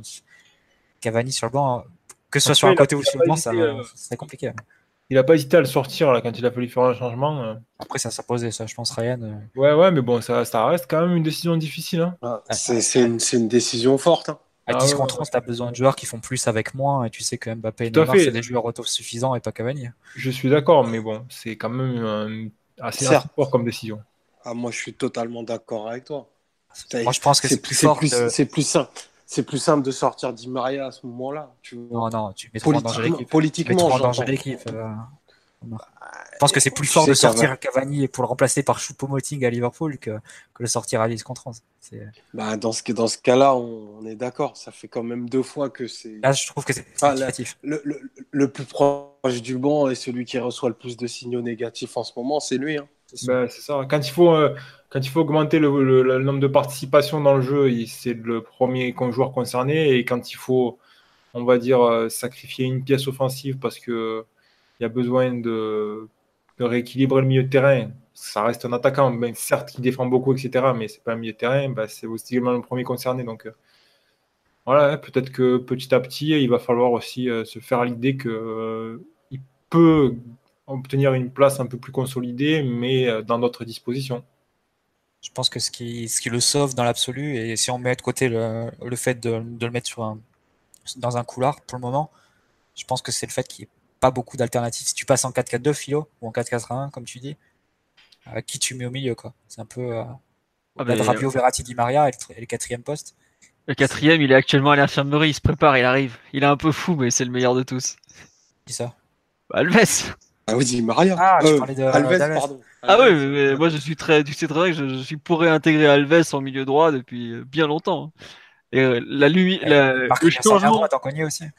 Ah bah j'hésiterai pas non plus, hein. Si je peux, euh, alors là... Bah, écoute, bah, bah, ce qu'on a un peu appris hier, je pense que tu... Ryan disait que c'est un plan qu'on pouvait ressortir en cas, de, en cas de, d'exclusion et passage à dix à Paris, mais je pense que c'est un plan que tu peux ressortir euh, dans une optique un peu de bétonner et de, et de contre-attaquer, et tu te mets tous derrière à huit et, et tu laisses Neymar et Mbappé seuls dans l'axe. Je pense que tu, tu te crées plusieurs occasions dans le match. Mais t'as d'ailleurs, euh, de s'en sortir. Il y, y avait une configuration similaire, bon, c'était pas... P S G, c'était pas, c'était pas à dix, mais... Euh... La Ligue des Champions, l'an dernier au Bernabeu, il me semble que Neymar et Mbappé avaient fini ensemble dans l'axe. Hein. Oui, c'est ça. Ouais. Et puis, il y avait eu quand même quelques situations dangereuses, euh, sans forcément, on va dire, euh, ben, marquer, mais on, on sentait le danger. Dès, que, dès qu'Mbappé avait pu euh, jouer un petit peu dos au but, euh, essayer de se retourner entre les lignes, et cetera, euh, y avait, y avait du danger. Quoi. Bon, c'est toujours pareil, ces, ces deux joueurs-là, euh, pas besoin d'être un génie pour comprendre qu'il faut les rapprocher. Quoi. Ouais, mais... Est-ce que, enfin, après, c'est vrai que sortir Cavani, c'est compliqué. Surtout, enfin, il y a un autre point qui est compliqué, c'est que aujourd'hui, est-ce que le P S G, par exemple, a, euh, onze joueurs. Enfin, est-ce que le P S G a treize titulaires en puissance? Voilà, douze treize titulaires en puissance. Autant en défense, tu as un joueur de trop entre Kimpembe et Marquinhos, enfin, par rapport à l'axe, au, au milieu. La Draxler, à la rigueur. Ouais, enfin, Drax... enfin, je veux pas être méchant, mais le, le, le Draxler, ce qu'il montre depuis euh, le début de la saison, c'est pas lui qui va envoyer Cavani sur le banc, même si Cavani est pas au top, tu vois. Et ah, Draxler, ça, ouais. Pour le faire jouer côté droit, et... il va faire. Ça, global, globalement, tu sais que t'as beaucoup moins d'options que l'an dernier. En gros, t'as quatorze joueurs sur lesquels t'appuyer. T'as les onze qui ont débuté hier, plus Rabiot, plus Draxler, plus Kehrer, et avec des points d'interrogation sur certains d'entre eux. Donc, euh, c'est... Et le reste, c'est pas à prendre en compte, que ce soit Choupo-Moting, la Saladiara ou les jeunes. Donc, euh... bah, la Saladiara, il a pas joué une minute depuis P S G Saint-Étienne, je crois. C'est, c'est, c'est vrai que c'est, dans cette optique, c'est compliqué de mettre Cavani sur le banc, à moins de trouver une solution qui est incontestable. Et, et pour cela, il faudrait, il faudrait rôder un système euh, sur plusieurs matchs, voir si ça, si ça peut fonctionner. Le tester aussi sur un gros match. Mmh. Ouais, non, non, mais c'est pour ça que bah, je sais qu'aujourd'hui, sortir Cavani euh, pour faire rentrer qui quoi, c'est un peu la question que. que... Ouais, le P S G n'a pas forcément un joueur euh, plus compétitif à faire rentrer dans le onze, euh, on va dire plus fiable, plus. Bah, plus battant, et cetera. Et c'est vrai que ça, ça c'est, c'est un peu compliqué aussi. Mais bon, moi, je pense qu'on va approcher petit à petit des échéances importantes et on va se rapprocher de, de, d'une solution où il va perdre du poids et c'est inévitable, à mon avis. D'accord, ouais. Bah, donc, on a un peu hier eu la, la préface de, de cette fin annoncée, quoi, en, en, entre guillemets, quoi. On sait que d'autres solutions où il est au cœur de l'attaque et Mbappé, Neymar sur les côtés, c'est pas compétitif, donc ni défensivement ni offensivement. Donc. Ouais, c'est même pas que c'est même pas compétitif, c'est que c'est tellement une mauvaise utilisation des, des joueurs en fait. Tu vois, c'est. Ouais, dans ce sens-là. Faut voilà, faut faut mettre les meilleurs joueurs dans les dans les meilleures conditions quoi. Les joueurs qui sont qui sont très bons mais qui n'ont pas le, forcément le même niveau de d'impact et de différence dans un match de foot, ben bah, ils doivent prendre moins, ils doivent avoir moins de poids quoi. C'est la logique de, du plus haut niveau. Hein. Ouais. On nous dit la seule solution pour avoir Cavani dans l'axe serait le trois cinq deux. Mais en fait, le trois cinq deux, ça change euh, sans changer la chose. Le, la complémentarité euh, euh, Neymar-Cavani serait pas plus développée parce qu'il joue euh, en trois cinq deux qu'en quatre trois un deux ou quatre trois trois. Quoi. C'est, c'est un peu plus qu'une histoire de, de système pour, pour Cavani, malheureusement. C'est un peu ses, ses limites qui. qui lui apparaissent à cet instant, quoi. Même si après, faut pas oublier que devant les buts, ça reste un joueur euh, quand même euh, très très fort et qu'il y a forcément un moment dans la saison où le P S G euh, aura peut-être besoin de marquer des buts, même aura forcément besoin de marquer des buts et, et dont on, pour lequel on, on sera bien content de pouvoir compter sur lui parce que bon, euh, faut, je sais pas, j'avoue que la, la condamnation définitive du joueur me paraît être aujourd'hui euh, très très très précoce, quoi. Non, il ne faut pas. Et puis surtout, la, la perte de poids, pour reprendre l'expression de, de Ryan, elle est due au fait qu'on ait réaxé Neymar. Et forcément, ça, il aimante plus de ballons et qu'il bah, n'y avait déjà pas de relation euh, technique entre les deux et, et pas plus d'affinité que ça. Et le fait que Neymar soit, soit maintenant dépositaire du jeu et, et le terminal offensif majeur, ben... ça n'aide pas là, un, un, un joueur du profil de, de Cavani. C'est, c'est surtout ça la question qui se pose. Mais bon, comme tu le disais aussi justement, l'effectif est tellement maigre à date qu'on ne peut pas se passer d'un joueur de, de ce calibre-là, même si, même si il est un peu inopérant en ce moment, quoi. Oh bah, il, est, il est même depuis plusieurs... Enfin, depuis qu'il est revenu cet été, il n'est pas... il est pas il est pas bien quoi, enfin il est pas il est pas très bon, faut faut le dire quoi. Il se crée des buts parce que ça sera toujours un, un marqueur de but mais euh, globalement il, c'est un joueur qui est qui vit une crise de confiance euh, qui commence à durer un petit peu quoi. Lolo l'avait mis sur le banc euh, lors de sa dernière saison pendant quelques mois avec Lucas, le conseil des sages l'avait mis sur c'est le banc. Écoute, si si, euh, si Neymar a pris la place d'Ibrahimovic, c'est peut-être envisageable, mais faut voir s'il revient de retard, euh, en retard après les vacances. Yes. Bah, le problème, c'est que Cavani, je pense qu'il serait, si, qu'il serait très utile si Paris était euh, une machine, on va dire, sur l'attaque placée, à se créer euh, des occasions, plein de centres en retrait, ce genre de choses, ou de centres euh, latéraux. Mais le problème, c'est que si tu passes dans un, dans un jeu de transition, euh, tu n'as pas besoin d'un joueur en plus, quoi, et ça te met plus en danger que, sur le plan défensif. Donc c'est, elle est compliquée à résoudre l'équation, et comme vous l'avez dit, euh, qui pour prendre la place, c'est ça aussi. On verra bien. Je pense que Naples, ça sera intéressant de voir de ce point de vue-là. Parce que là, tu, tu peux jouer, tu joues quand même grand, gros sur, sur ce match-là. Ouais. Et t'as tu penses. Attends, juste. Pas, pas mal d'informations sur les matchs précédents, sur les gros matchs précédents. Et tu crois que Tourol va oser mettre Cavani sur le banc face à Naples? Je pense que ce qu'on fera face à Naples, ça sera forcément le résultat d'une étude de ce qui a été fait depuis le début de la saison. Et ce qui est bien cette saison, c'est que tu as eu quand même deux gros tests, contrairement aux années précédentes. Je pense que Tourol a déjà une idée de ce qui peut marcher, ce qui peut pas marcher. Après, on verra bien le résultat de, de, ce, qui, de ce à quoi il croit face à Napoli, sachant que ça sera, il y a quand même des chances aussi que ce soit assez adapté à, à l'adversaire en face. Mmh. Ouais. Non, j'avoue que c'est plus le vu son management très humain, mettre euh, un mec comme Cavani sur le banc face au Napoli, ça me paraît être un... une sorte de rupture possible entre les deux, tu vois. Parce que c'est pas un match euh, comme les autres pour lui, tu vois. C'est comme si euh, on joue le Barça demain, Neymar, même s'il a une jambe en moins, il va jouer, tu vois. Ouais, tu sais que Cavani, se fera, il se fera bien siffler. Hein. Ouais, mais il s'en fout. Pour lui, c'est, c'est aussi euh, c'est une preuve de... Il est un peu face à son destin. Il a quitté Naples pour le P S G. Pour lui, c'était mieux. Euh, avec le P S G, la seule fois où il a été un peu la figure de proue du projet, euh, c'est une année où on fait huitième de finale. À ce moment-là, autant rester à Naples, entre guillemets. C'est ce que je veux dire. Il a quand même beaucoup de choses à prouver face au Napoli. C'est, c'est pas non plus un... Mais Paris a tout à perdre aussi face au Napoli. Donc, ça, je, je ne te dis pas le contraire. Je pense que tu raisonnes pas, tu raisonnes pas en termes de, d'affect, tu raisonnes en termes de prendre quatre points ou six points sur deux matchs. Hein, donc. Et sinon, t'es dehors. Donc. C'est sûr, mais je, à la place de Tourol, tu vois, t'as des choix euh, qui sont techniques, qui sont tactiques, qui sont forcément à faire, je suis d'accord. Mais t'as aussi une gestion... Euh, est-ce que t'as envie de perdre un type euh, peut-être pour... Euh, pour plusieurs semaines, alors qu'il est déjà en difficulté, tu vois. C'est, c'est, c'est super compliqué à trancher comme, comme truc. Est-ce que justement, au contraire, tu essaies plutôt de te dire, bon, bah, on va tenter de, de construire quelque chose avec lui au passage pour ce match, parce que euh, ça peut, ça peut, entre guillemets, ça peut inverser sa saison, quoi. Alors qu'elle est sur une pente descendante et qu'il n'arrive pas à la lancer, il fait un bon match contre le Napoli avec... Euh, une, quelque chose qui, qui se crée, tu as retrouvé un joueur de, de top niveau peut-être pour, pour trois à quatre mois et trois semaines plus tard, il te, il te gagne le retour puis il te met un but décisif contre Liverpool. Enfin, tu as beaucoup de trucs qui peuvent se jouer avec, euh, avec Cavani sur des matchs comme ça un peu, euh, un peu déclic. Alors c'est vrai qu'hier, c'est le grand perdant de la soirée, mais je trouve que le, le condamner de façon définitive après euh, un match un peu particulier où, où à mon sens, ça a plus été un... tout le secteur du, du milieu de terrain qui était en difficulté et tout, ça me paraît être euh, vraiment dur en fait pour le joueur, quoi. Mais bon, ça, après, c'est, c'est, ce n'est que mon avis. Euh, je ne sais pas, Ryan euh, ou Omar, ce que vous en pensez euh, concernant... Il n'y a, y a, y a pas de condamnation, en tout cas de, de mon côté. Le, le simple constat est que depuis l'arrivée de Tourol, rien n'est fait pour optimiser les, les qualités de, de Cavani et qu'au contraire, dès qu'il y a quelqu'un à sortir ou, ou un changement à opérer, ben c'est plutôt lui et son profil qui, qui sont mis en retrait. Ouais. Et ça, c'est, c'est pas c'est tout à fait pareil. Avec, depuis... euh, excuse-moi, je te coupe, Omar. C'était... Ouais, non, je suis prêt. Avec Emery, on sentait quand même qu'il y avait une volonté de, de, de servir l'avant-centre dans de bonnes conditions.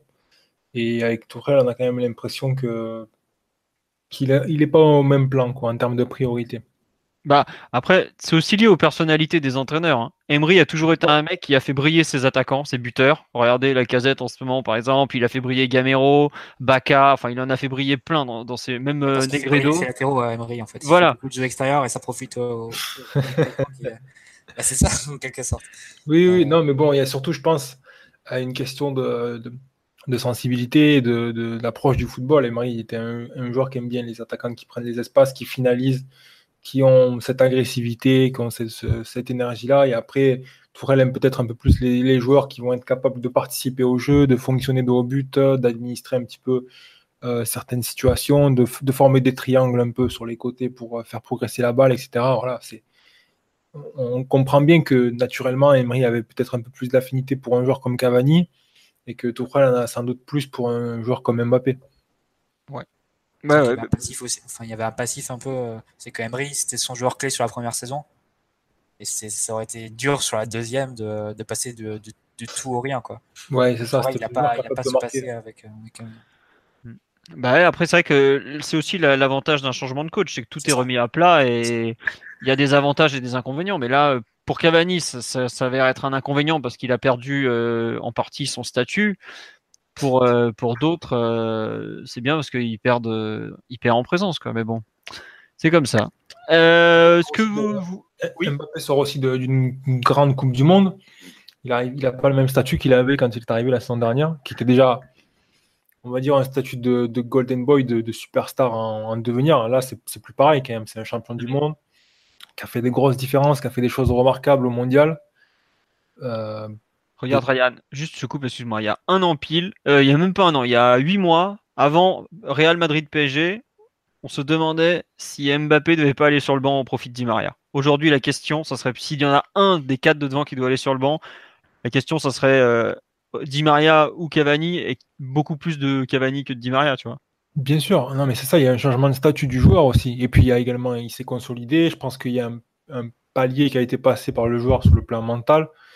Il y a, il y a, voilà, il y a une évolution importante qui fait qu'il a, il est dans une autre dimension maintenant et il a plus ce statut de joueur qui est censé un peu confirmer sa grande, première grande saison. Non, voilà, c'est un champion du monde qui est très jeune, qui est en train de confirmer tout ce qu'on pensait de lui, qui est en train de faire de grandes choses, qui a marqué quatre buts hier en, en même pas une mi-temps. C'est, je veux dire, c'est, voilà, c'est, c'est un statut complètement différent. Et Cavani, c'est un, un avant-centre qui a des limites, qui, qui s'est toujours montré un petit peu incompatible avec la Ligue des Champions à différents niveaux. Qui, euh, qui, voilà, qui, a, qui a passé la trentaine, je veux dire, il y, a, il y a pas mal d'éléments à prendre en compte aussi derrière. Ouais, non, mais, clairement, oui, tu as deux trajectoires qui sont très, qui se croisent entre Mbappé et Cavani, par exemple. Et c'est comme ça. Hein. C'est, après, l'âge fait aussi que, que c'est lié à ça. Et le talent justifie aussi ça, parce que c'est pas faire offense à Cavani que de dire que le plus talentueux de, des deux, voire de tout le P S G, c'est Mbappé. C'est comme ça. C'est... On parle d'un gamin qui est en train d'écrire, de réécrire l'histoire et enfin, qui, qui marche dans les traces d'un, d'un type comme Pelé, quoi. Enfin, c'est irréel ce qu'il est en train de faire en termes de maturité de tout. Donc, euh, forcément, euh, malgré toute sa bonne volonté, Cavani ne peut pas lutter face à, face à ça. C'est le sens de l'histoire et c'est comme ça, quoi. Mais bon, c'est donc euh, c'est peut-être dur de le condamner après un match où le pauvre est sacrifié dès la quarantième minute, quoi. Voilà. Dans les thèmes, pour revenir un peu sur ce P S G Lyon, j'avais parlé des matchs de Tourol, les choix qu'il a fait, mais on en a un peu parlé tout du long, donc je pense qu'on ne va pas s'attarder dessus. Dans sa conférence de presse d'avant-match, il a évoqué la fin d'une phase euh, qui avait commencé justement euh, bah, un peu avec le début de saison, le retour des internationaux, tout ça.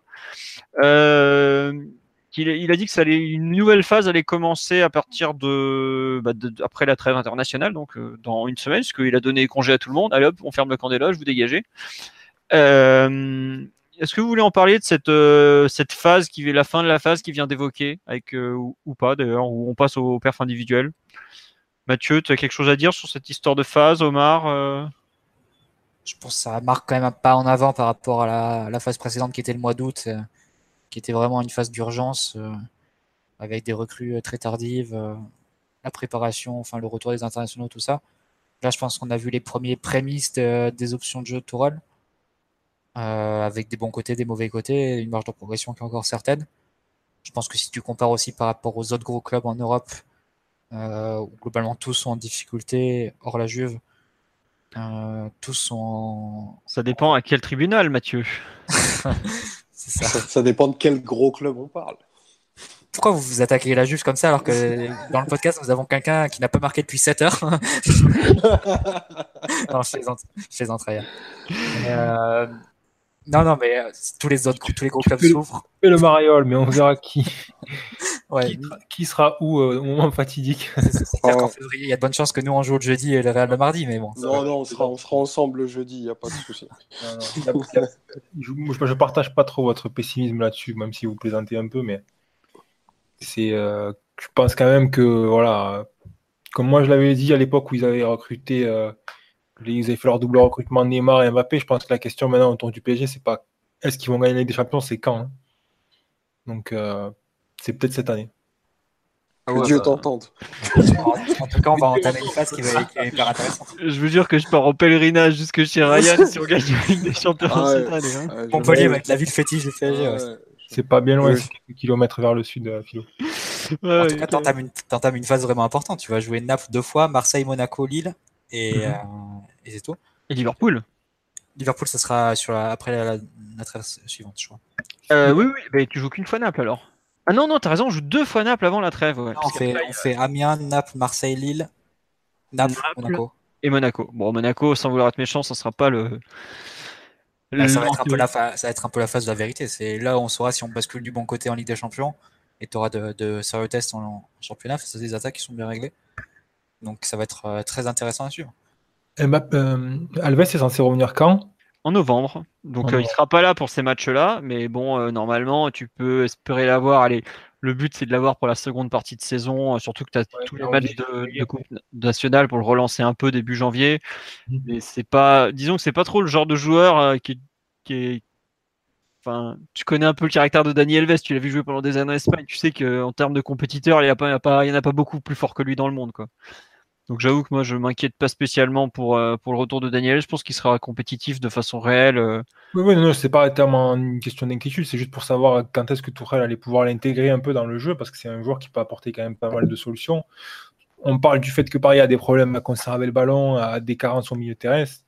Alves, ça peut être une solution en, en partant du, du poste de milieu droit, comme il l'a fait avec la Juve d'ailleurs, avant qu'il parte, avant qu'il parte après la finale de deux mille dix-sept. Donc, euh, c'est, c'est, s'il peut compter à, pour lui, avec lui qu'à partir de janvier, c'est, c'est, ça, c'est dommage. En, niveau, en termes de timing, c'est pas forcément idéal quoi, avec les échéances de février. Après, il faudra voir les tirages, bien sûr. Ouais, bah c'est ce qu'on nous dit. Si on prend un gros en huitième cette année, on voit pas l'écart sauf miracle.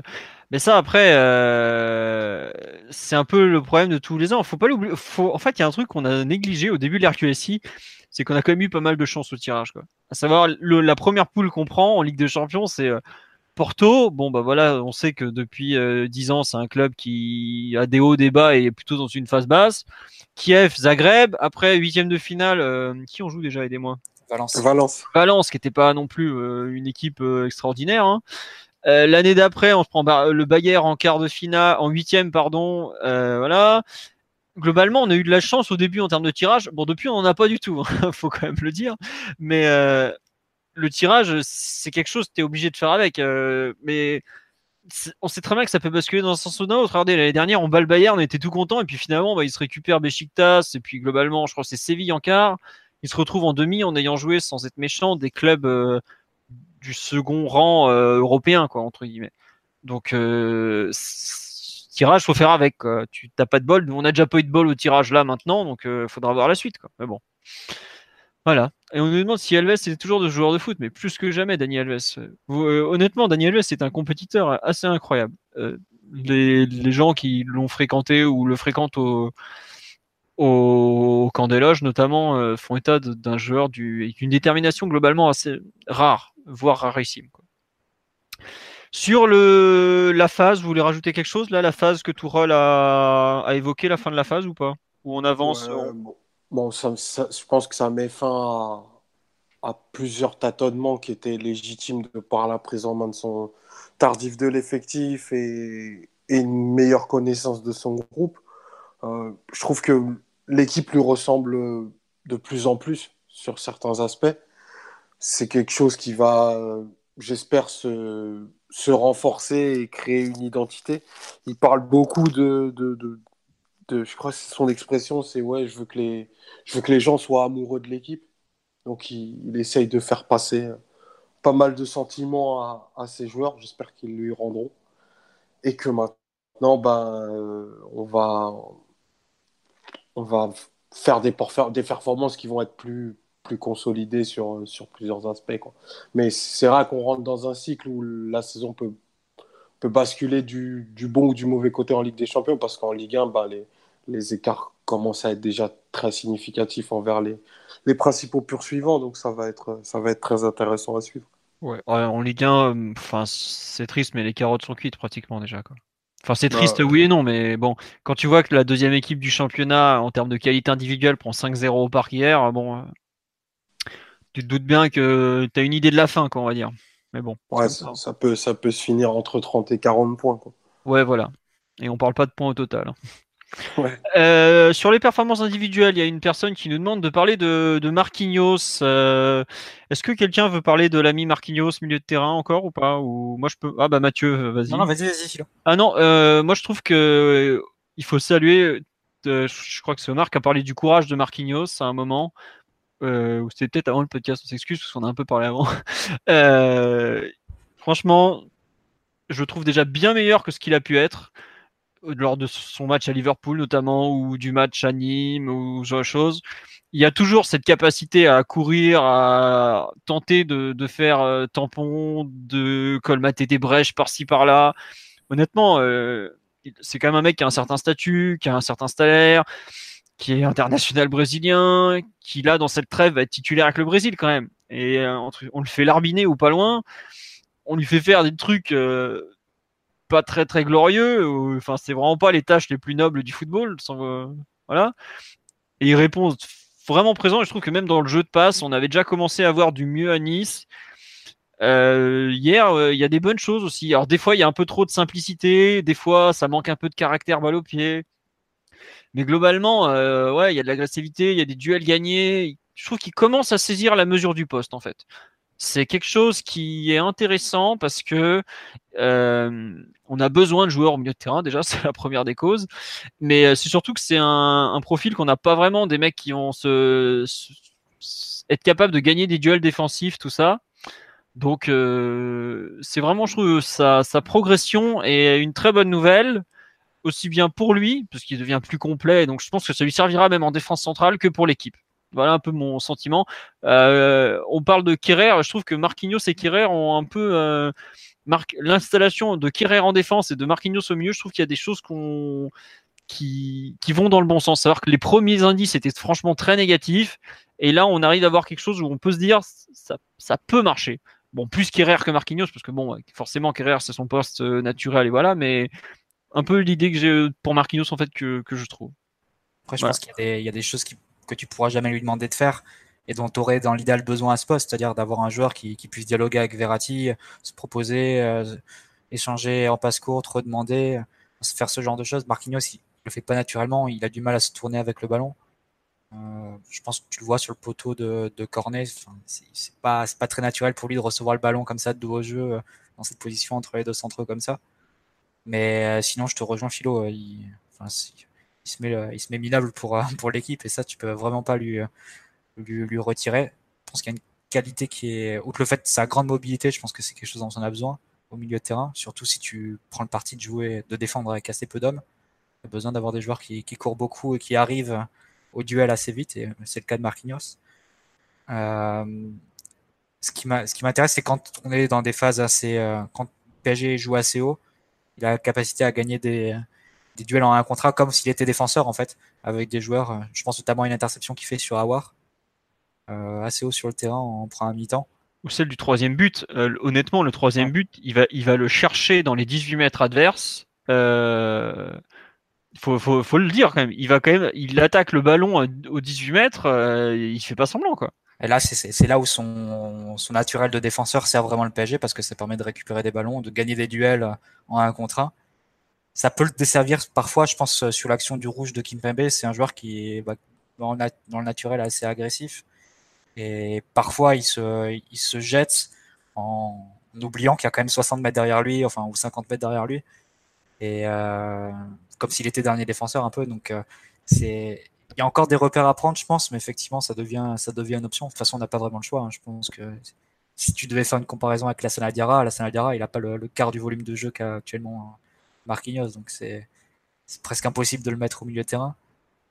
Mais, mais oui, je te rejoins, Philo. Euh, même en, deuxième, en première ou en deuxième période, il a, il a fait quelques, quelques bonnes passes. Mais après, disons qu'il te, il te coûte certaines choses. Il te coûte la maîtrise du, du milieu de terrain. Enfin, il te coûte la maîtrise de la balle. Parce qu'il ne peut pas rentrer dans... dans... Enfin, Verratti, il ne peut, peut, peut pas se faire des passes tout seul. Verratti, il est obligé de faire des passes à quelqu'un. Et, et Marquinhos, quand tu lui fais la passe, il ne va pas te la rendre.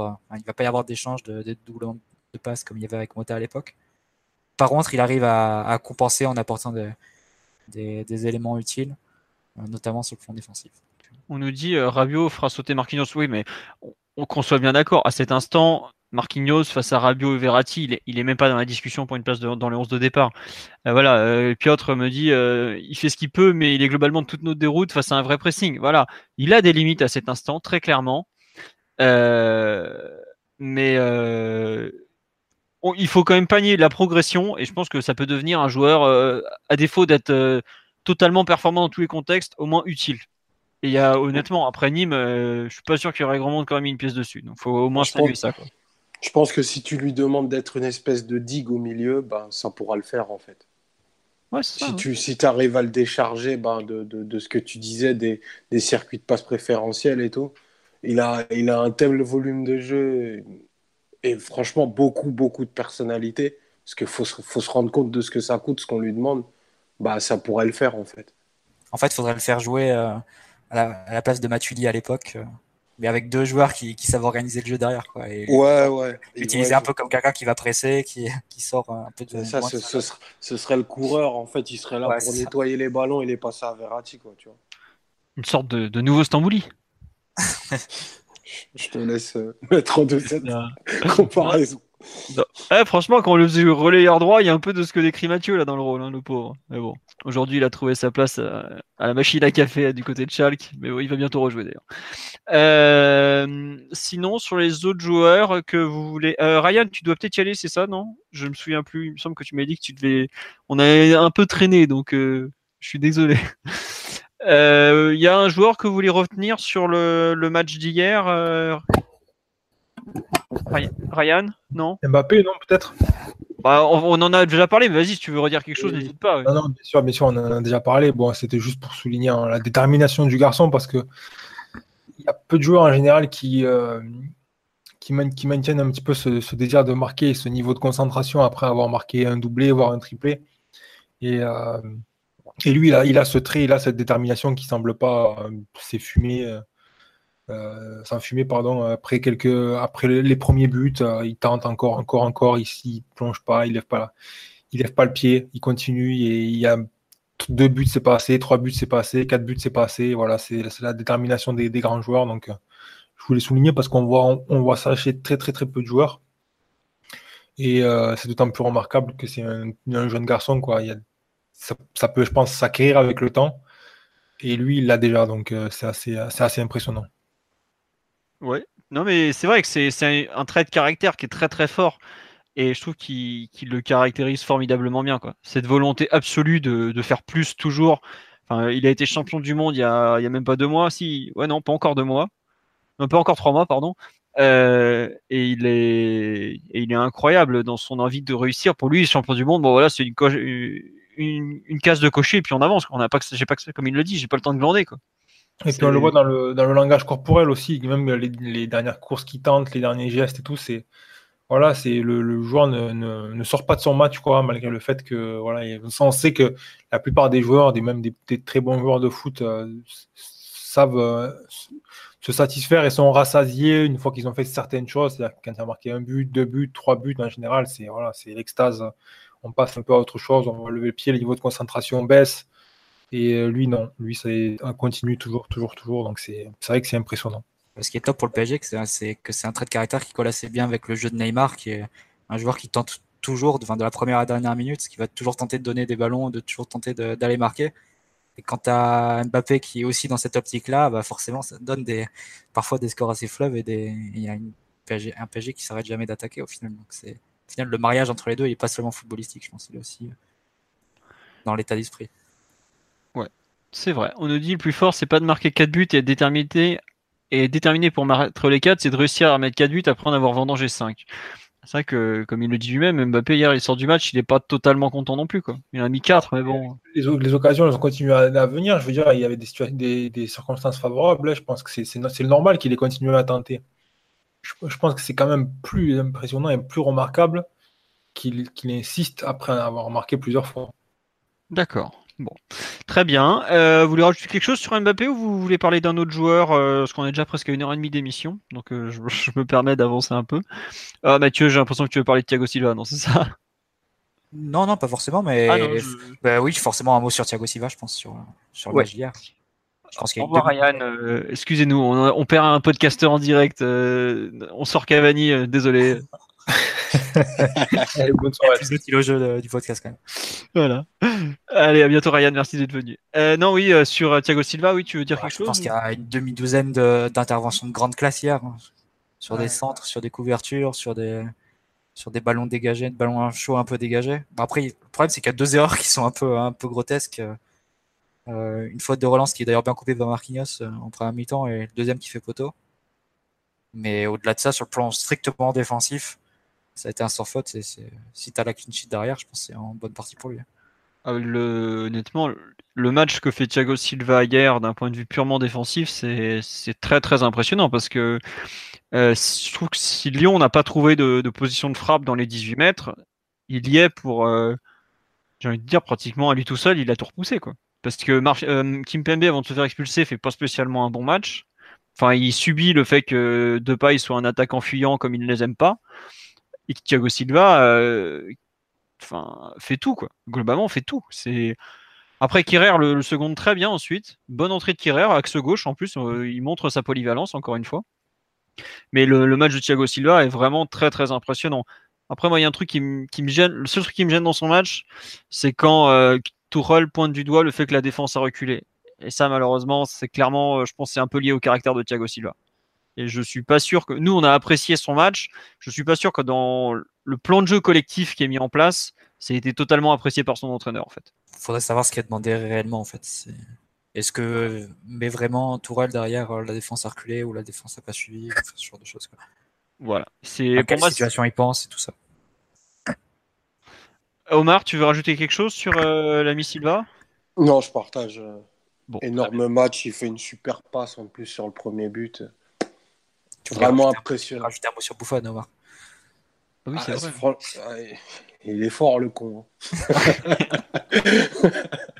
Non, mais euh, c'est, c'est... je pense encore hier, le... c'est peut-être encore le meilleur joueur sur le terrain, Buffon. Et à chaque fois qu'il joue, il...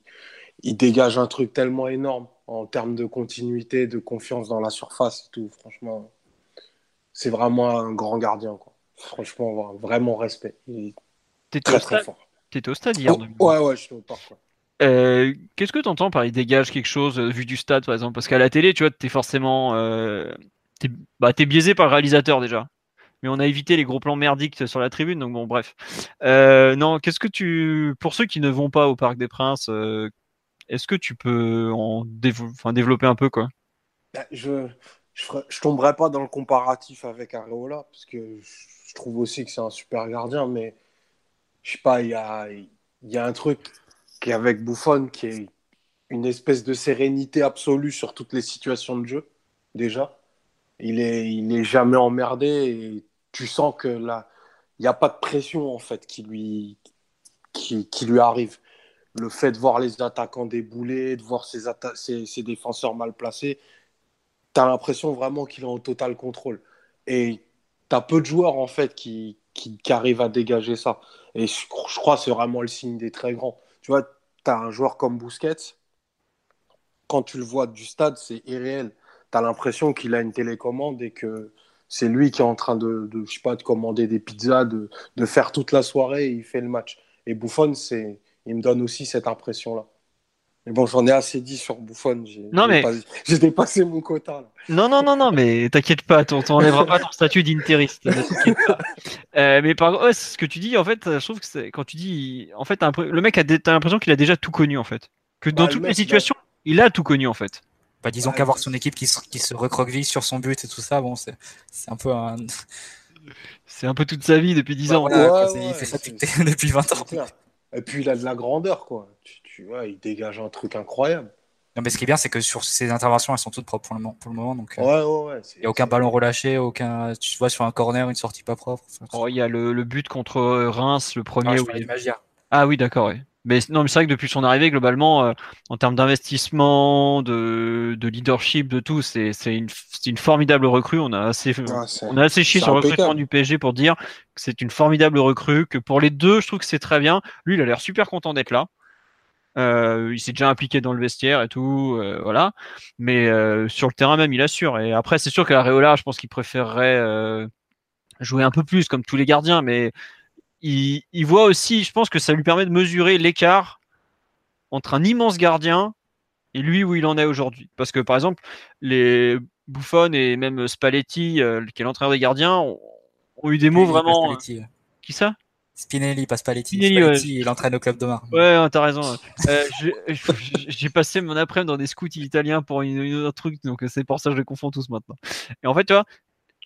Areola, aujourd'hui, euh, au quotidien, avant, il avait euh, Ravi Garcia qui a, a coaché des bons gardiens. Il avait en équipe de France Hugo Lloris qui est, qui est un bon gardien, mais qui n'est pas non plus un gardien de, de niveau mondial. Enfin, je ne me considère pas dans le top cinq mondial, par exemple. Il a avec Buffon un référent au quotidien qui est extraordinaire, par exemple. Il y a une vraie estime entre les deux, parce que Buffon et Spinelli sont d'accord quant au fait qu'Areola est un, un très très bon gardien, par exemple. Mais je trouve que ce qui dégage, le calme, l'expérience qu'il a, le fait de, de rester concentré en toutes circonstances. Je ne sais pas si on se rend compte, le, aller chercher le lob, alors qu'il y a déjà quatre ou cinq zéro, le lob de Depay.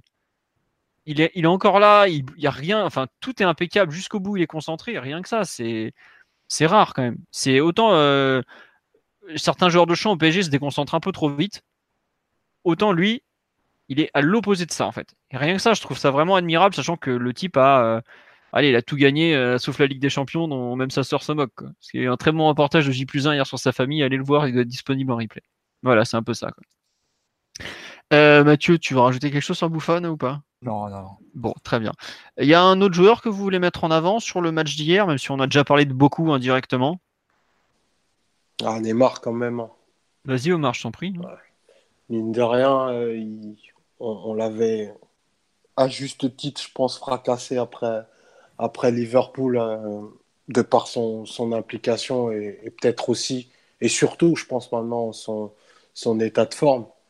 Et là, depuis, depuis, quelques, depuis, bah, depuis ce match-là, il y, y a une bascule et je pense qu'il est vraiment rentré dans sa saison. Euh, je ne sais, sais pas s'il y a cinq joueurs qui sont capables de donner autant de bons ballons que ce qu'il est capable de faire dans une position qui, je pense, est pour moi même pas sa meilleure en plus. Mais euh, le danger, le danger permanent qui fait planer au travers ses pistes de balle, sa vitesse, la fréquence, les passes, c'est, c'est incroyable d'avoir un joueur de, de ce calibre et qui a une palette aussi complète. Euh, faut, faut qu'il arrive, faut qu'il puisse enchaîner euh, et jouer toute la saison à ce niveau, et, et il faut qu'on le protège pour ça, parce qu'on n'aura pas de grands accomplissements sans, sans un joueur de ce niveau-là, parce que c'est, c'est ceux qui te font basculer les, les rencontres les plus difficiles en ta faveur. Donc euh, je ne sais pas ce qu'on fera, enfin il faut qu'on le protège, parce qu'on on a besoin de Neymar à ce niveau-là, c'est, c'est, c'est une condition sine qua non de, de notre réussite en, en Europe. Très bien. Non, y a, tout le monde est d'accord avec toi sur le live. On nous dit du caviar à la louche. Neymar, c'est Messi. Évidemment, Neymar extra. Tu veux rajouter quelque chose, euh, Mathieu, ou pas, sur Neymar ?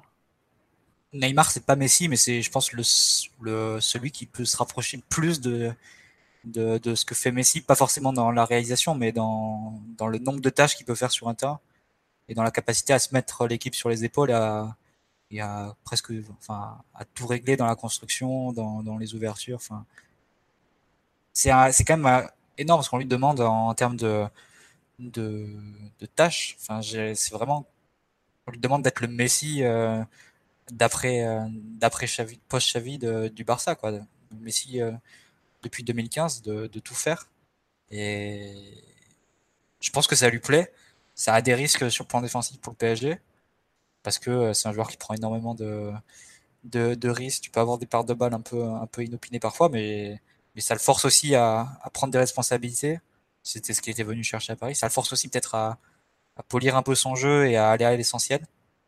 Tu vois, par exemple, sur les, sur les ouvertures qu'il fait à Mbappé, c'est les, c'est les ballons qui sont donnés dans le bon moment. Il n'y a pas de fioriture. C'est juste la qualité à l'état pur, en fait. Et euh, si tu arrives à avoir ce Neymar-là, comme, comme Omar, je pense que c'est, son meilleur rôle serait d'avoir hein, plus de dribbles et plus de, peut-être jouer plus haut sur le terrain et avec peut-être un peu plus déchargé de construction. Mais s'il arrive à prendre ce rôle-là qui est dévolu à, à un seul autre joueur au monde, en fait, c'est, ça serait, ce serait une sacrée performance de sa part et qu'il ne faudrait pas du tout banaliser.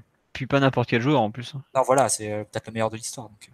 Ah bah, je, enfin, c'est, c'est, c'est fou. Enfin, il y a cette comparaison un peu entre Neymar et Messi. C'est, c'est fou, c'est que Neymar fait un match extraordinaire contre Belgrade euh, mercredi.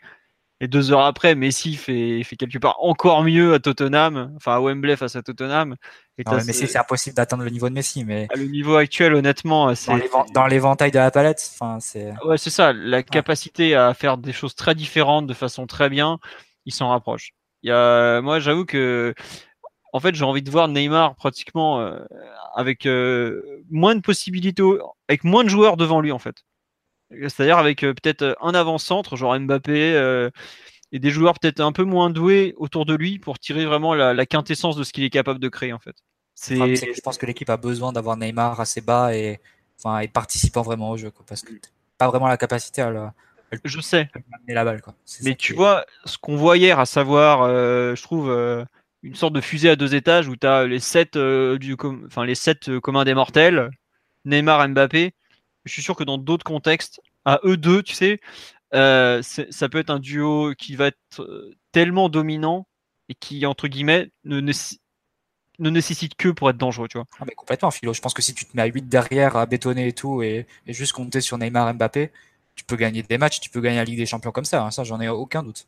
Ouais, et tu vois, et c'est ça en fait, aujourd'hui, plus que de le voir, euh, je suis passé en fait pratiquement d'un, d'un... Enfin, j'ai jamais été pour le... Je, j'ai jamais trop cru à, la, à la, l'association des quatre euh, Kem Tourol, mais en revanche, je crois de plus en plus au fait que, euh, vu qu'on n'a pas les qualités défensives nécessaires, enfin en termes de, quanti- de qualité individuelle de joueurs, il faut de plus en plus en fait surresponsabiliser les deux de devant.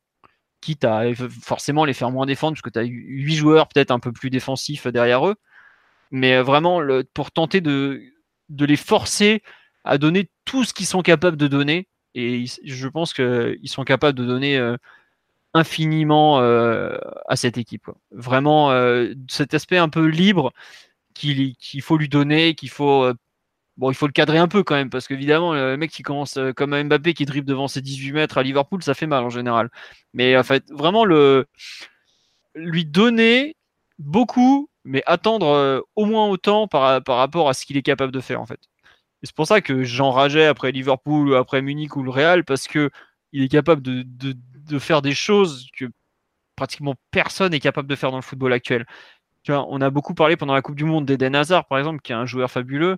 Euh, Neymar peut être encore tellement au-dessus de ça. Et par exemple, euh, il doit amener le P S G dans une dimension. Euh, il doit faire basculer des rencontres qui sont de sa dimension en fait. Aujourd'hui, il a fait basculer. Euh, bon, contre Belgrade, il fait un match extraordinaire. Contre Lyon, il fait un super match encore. Mais c'est trop petit pour lui. C'est, on n'est pas dans cette dimension de joueur. Et je trouve que quelque part, euh, se contenter de Neymar qui déglingue tout contre Lyon, c'est pas lui. C'est pas être, euh, c'est pas rendre hommage au talent qu'il a en fait. C'est, c'est, c'est pas lui rendre service. En plus, on a, on a l'exigence de l'excellence pour lui, parce que des rencontres de, de sa dimension, il en a toujours fait basculer et il a toujours fait que ça. Tu vois, pratiquement de, depuis le début de sa carrière, il, il a la grandeur de, de, de, il se réserve, il se réserve toujours les meilleurs moments, quoi, les grands joueurs. Oui. Lui, il a toujours fait ça. Au P S G, on ne l'a pas encore eu en Europe parce qu'on bah, n'a pas un grand vécu avec Neymar. Il n'a fait qu'un seul match de, de, à élimination directe. Mais euh, je, moi, je n'ai pas de doute que c'est lui qui va te le donner le, le grand soir. Encore faut-il bah, tout préparer pour le, pour le mettre dans les meilleures conditions. Et après, lui, c'est les joueurs qui te ramènent bah, le, le soir où tout, tout se goupille bien pour lui. Ils te ramènent dans des... dans des niveaux que ben, tu ne peux même pas imaginer, quoi. On l'a déjà subi, on, on sait ce qu'il est capable de faire. Ouais, voilà. Mais c'est... Ouais, ouais, c'est... On nous dit, Neymar, c'est aussi la remontada quasi lui tout seul. Mais c'est ça qu'on veut, c'est la remontada maintenant qu'on est dans le bon camp. C'est, c'est ça qu'on a... qui est exigible d'un joueur pareil. Et que, qu'on attend vraiment de voir, quoi. Après, bon, euh, il va avoir quand même là euh, trois matchs, je dirais euh, quatre matchs clés. Les deux contre le Napoli. Le retour au Vélodrome, où il ne faut pas oublier qu'il avait été expulsé l'an dernier. Qui avait, ça avait quand même brouillé une partie de son image, malgré tout. Ça avait été un mauvais moment. Et le match retour contre Liverpool, je pense qu'il aura beaucoup à se faire pardonner. Mais euh, vraiment, euh, ce qu'il montre, c'est très positif. Et comme tu dis, tu sens, toi, tu sens que ta saison, sa saison s'est enclenchée après Liverpool. Moi, j'ai envie que, entre guillemets, sa, sa carrière avec le P S G s'enclenche réellement. Tu vois, pas... Euh, Enfin, mettre trente points d'écart en championnat, il y en a d'autres qui l'ont fait avant lui, tu vois. Emmener le P S G en Ligue des Champions euh, loin, j'ai envie de te dire, Wea l'a fait avant lui quelque part. Emmener le P S G vraiment euh, pratiquement jusqu'au bout, tout ça, c'est quelque chose qui reste à écrire. Et c'est à lui aussi, c'est un peu sa responsabilité quelque part. Et c'est, c'est à la fois près et loin, parce que il, il va pas avoir dix cartouches avec le P S G, quoi. Globalement, il a déjà, il va avoir vingt-sept ans en février. S'il est là encore deux trois ans, faut, voilà, ça sera à peu près tout, mais il faut pas qu'il soupe en fait. Et c'est vraiment le moment pour lui de, de reprendre en main, de prendre en main cette chose, cette équipe. Et c'est un peu ce qu'il commence à faire. Mais je pense honnêtement qu'il il est capable de faire euh, vraiment encore mieux. Euh, et voilà quoi.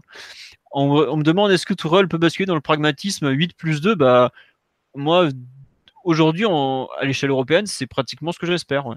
Le, un huit plus deux peut-être un peu, euh, un peu mieux cadré que le fameux après, sept plus trois. Mais... Oui, c'est caricatural, mais... C'est...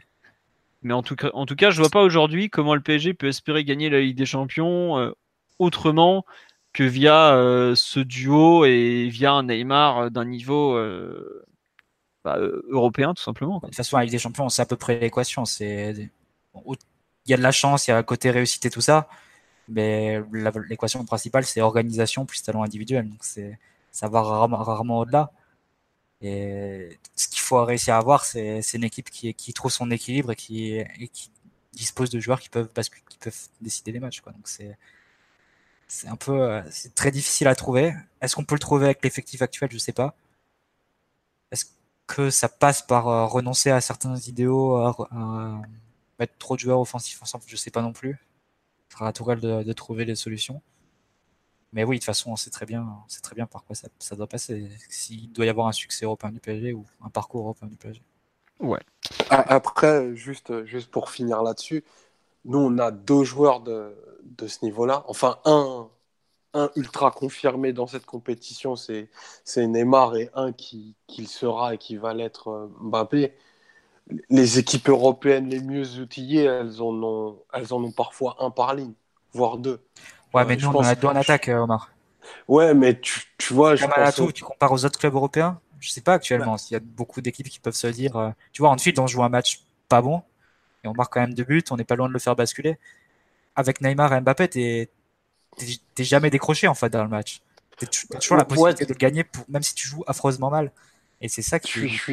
Le Real, ils peuvent pas se permettre ça. Je suis très d'accord avec ça.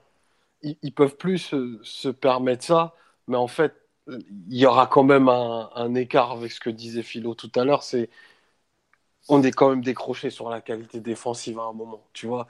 Et c'est ça aussi qui fait peur, c'est que, ok, tu as deux joueurs capables de marquer à tout moment, mais tout, tout, tous les clubs européens savent que normalement, on prendra pas un, mais deux ou trois buts. Et c'est ça qui fait que bah, on a, on n'a pas réussi à faire l'épopée et, et le chemin en, en Europe. Donc, ce sera aussi à régler. Et, Et quand, quand je disais tout à l'heure d'accompagner Neymar euh, pour le mettre dans les meilleures conditions, c'est aussi, c'est aussi ça que j'entendais, quoi. Très bien. Bon, je pense qu'on va conclure là-dessus concernant Neymar, sa progression du moment et P S G Lyon. Euh, on m'a demandé de parler de Bernat, mais après avoir si bien parlé de Neymar, on ne peut pas passer comme ça de, sur Bernat. Je suis désolé, c'est, c'est incompatible. Hein, voilà. Euh, on va parler, après accrochez-vous, là on va sortir de ce thème. Hein.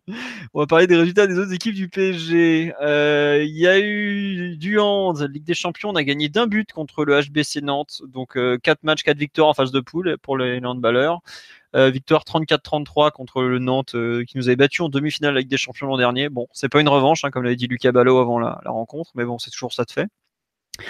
Chez les féminines, il y a eu euh, trêve internationale, si je ne m'abuse. La, la réserve, elle jouait à Vitré, elle menait deux zéro après cinq minutes de jeu, je crois que c'est Bernadou et Yezien qui marquent, Abdallah, pas Omar, hein. Et puis bah, elle s'est fait rejoindre sur les toutes dernières secondes, je crois que c'est, on prend l'égalisation de deux à la quatre-vingt-quinzième ou un truc dans le genre, donc une fin à ma foi assez horrible. Les U dix-neuf, on les avait vus en Youth League contre l'Étoile Rouge, gagnant deux un, en ayant bien souffert, mais ils avaient, fait, ils avaient quand même fait des bonnes choses en Youth League. Euh, bonne équipe euh, Étoile Rouge, franchement pas mal à voir. Et euh, un match équilibré, tendu, qui aurait pu basculer des deux côtés. Finalement, c'est euh, Fressange entré en jeu qui nous fait gagner le match sur, en reprenant bien un, un but de, un centre pardon, de Omar Yezien, justement. Mais euh, des bonnes choses, des erreurs individuelles extrêmement frustrantes, mais aussi des très bonnes choses. Je pense notamment à, par exemple, euh, la, la prise de, de risque dans la relance de Pembele, Kwasi. Je pense au, au petit euh, Williams, côté droit, arrière-droit, là, qui, a fait, qui a fait des bonnes choses aussi. Euh, les prises de risque de Fadiga et Capo au milieu. Non, franchement, il y, y a de bonnes choses dans cette équipe par rapport au premier match à Liverpool. Je trouve qu'on sent une vraie progression, en tout cas, même si l'Étoile Rouge est une équipe bien moins forte que Liverpool. Euh, mais globalement, ça allait dans le bon sens. Le problème, c'est que ce week-end, on a joué en championnat contre Le Havre, ou Caen, je ne sais plus, ou Caen des Loges. Et on a pris un peu une raclée, puisqu'on a pris trois à un. C'est le, le match au sommet de la poule. Bon, bah voilà, on le perd. À voir ce que ça va donner dans, sur la durée, mais bon, c'est comme ça. Euh, il faudra rester... Euh, il faudra voir sur, vraiment dans, dans la continuité comment ça va évoluer. Mais globalement, euh, ça travaille, je trouve, plutôt bien. Ce que tente de faire Motta, c'est vraiment intéressant. Et par exemple, en trois à quatre semaines, on a vu des, des choses qui se, qui se perpétuent. On a, on a vu le P S G qui tente de jouer, toujours jouer, jouer, jouer. Il les force à jouer, par exemple, le plus possible. Et c'est, c'est ma foi, assez agréable. Et il faut saluer un peu cette, euh, cette volonté. En revanche, Euh, U dix-sept, ils ont rechuté, ils perdent, je ne sais plus si c'est trois ou quatre un, mais bref, ça ne va pas du tout. Euh, l'équipe manque d'un leader, l'équipe manque de continuité, les pauvres gamins sont un peu perdus, il faut quand même le dire. Et puis, bah, quand on perd un, deux, trois, quatre, même si tu en gagnes un, ça, ça n'avance pas beaucoup. Donc, euh, c'est un peu le souci actuellement. Et bon, bah, va falloir voir dans la durée. Est-ce que le P S G va faire redescendre des joueurs pour les encadrer un peu? Je ne suis pas sûr. Enfin, je, ça serait pas forcément une mauvaise idée, mais bon, c'est, c'est comme ça, quoi. On me demande, est-ce que Diaby, Nkunku et tout ça jouent en C F A? Non, Diaby, il est, il est rentré ce week-end contre Lyon et Nkunku était blessé, donc ils n'ont pas joué avec la réserve. Même Bernard n'a pas joué avec la réserve de mémoire, donc euh, voilà, quoi. C'est, tous les jeunes pratiquement qu'on a vus dans le groupe pro sont... Euh, sont sur le banc ou avec le groupe pro ou pas loin, quoi. Voilà, la réserve a vraiment son groupe à elle, la C F A aussi, enfin la, les U dix-neuf, U dix-sept comme ça. Voilà, c'est un peu, c'est plus segmenté que les années précédentes où les, il y avait beaucoup d'échanges entre les trucs, entre les, les équipes, pardon, pas les trucs. Bon, sur ce, on en est à une heure cinquante de podcast, c'est pratiquement aussi long que le match P S G O L d'hier soir. On espère que ça vous a plu, on espère qu'on a répondu à toutes vos questions, qu'on a été complet dans l'analyse, qu'on a été intéressant, c'est pas toujours le cas, donc voilà. Euh, on vous souhaite une bonne semaine à tous, on va même partir sur une trêve internationale, donc il n'y aura pas de podcast lundi prochain. Euh, si vous voulez parler aux internautes, aux internautes, aux interlocuteurs, vous avez leur compte Twitter et autres, ils répondront à toutes vos questions. N'hésitez pas à lancer Omar sur la Juve, il adore ça. Et puis bah, on va vous souhaiter une bonne soirée et... à bientôt, tout simplement. Merci de votre fidélité. Au revoir tout le monde. Ciao. Ciao.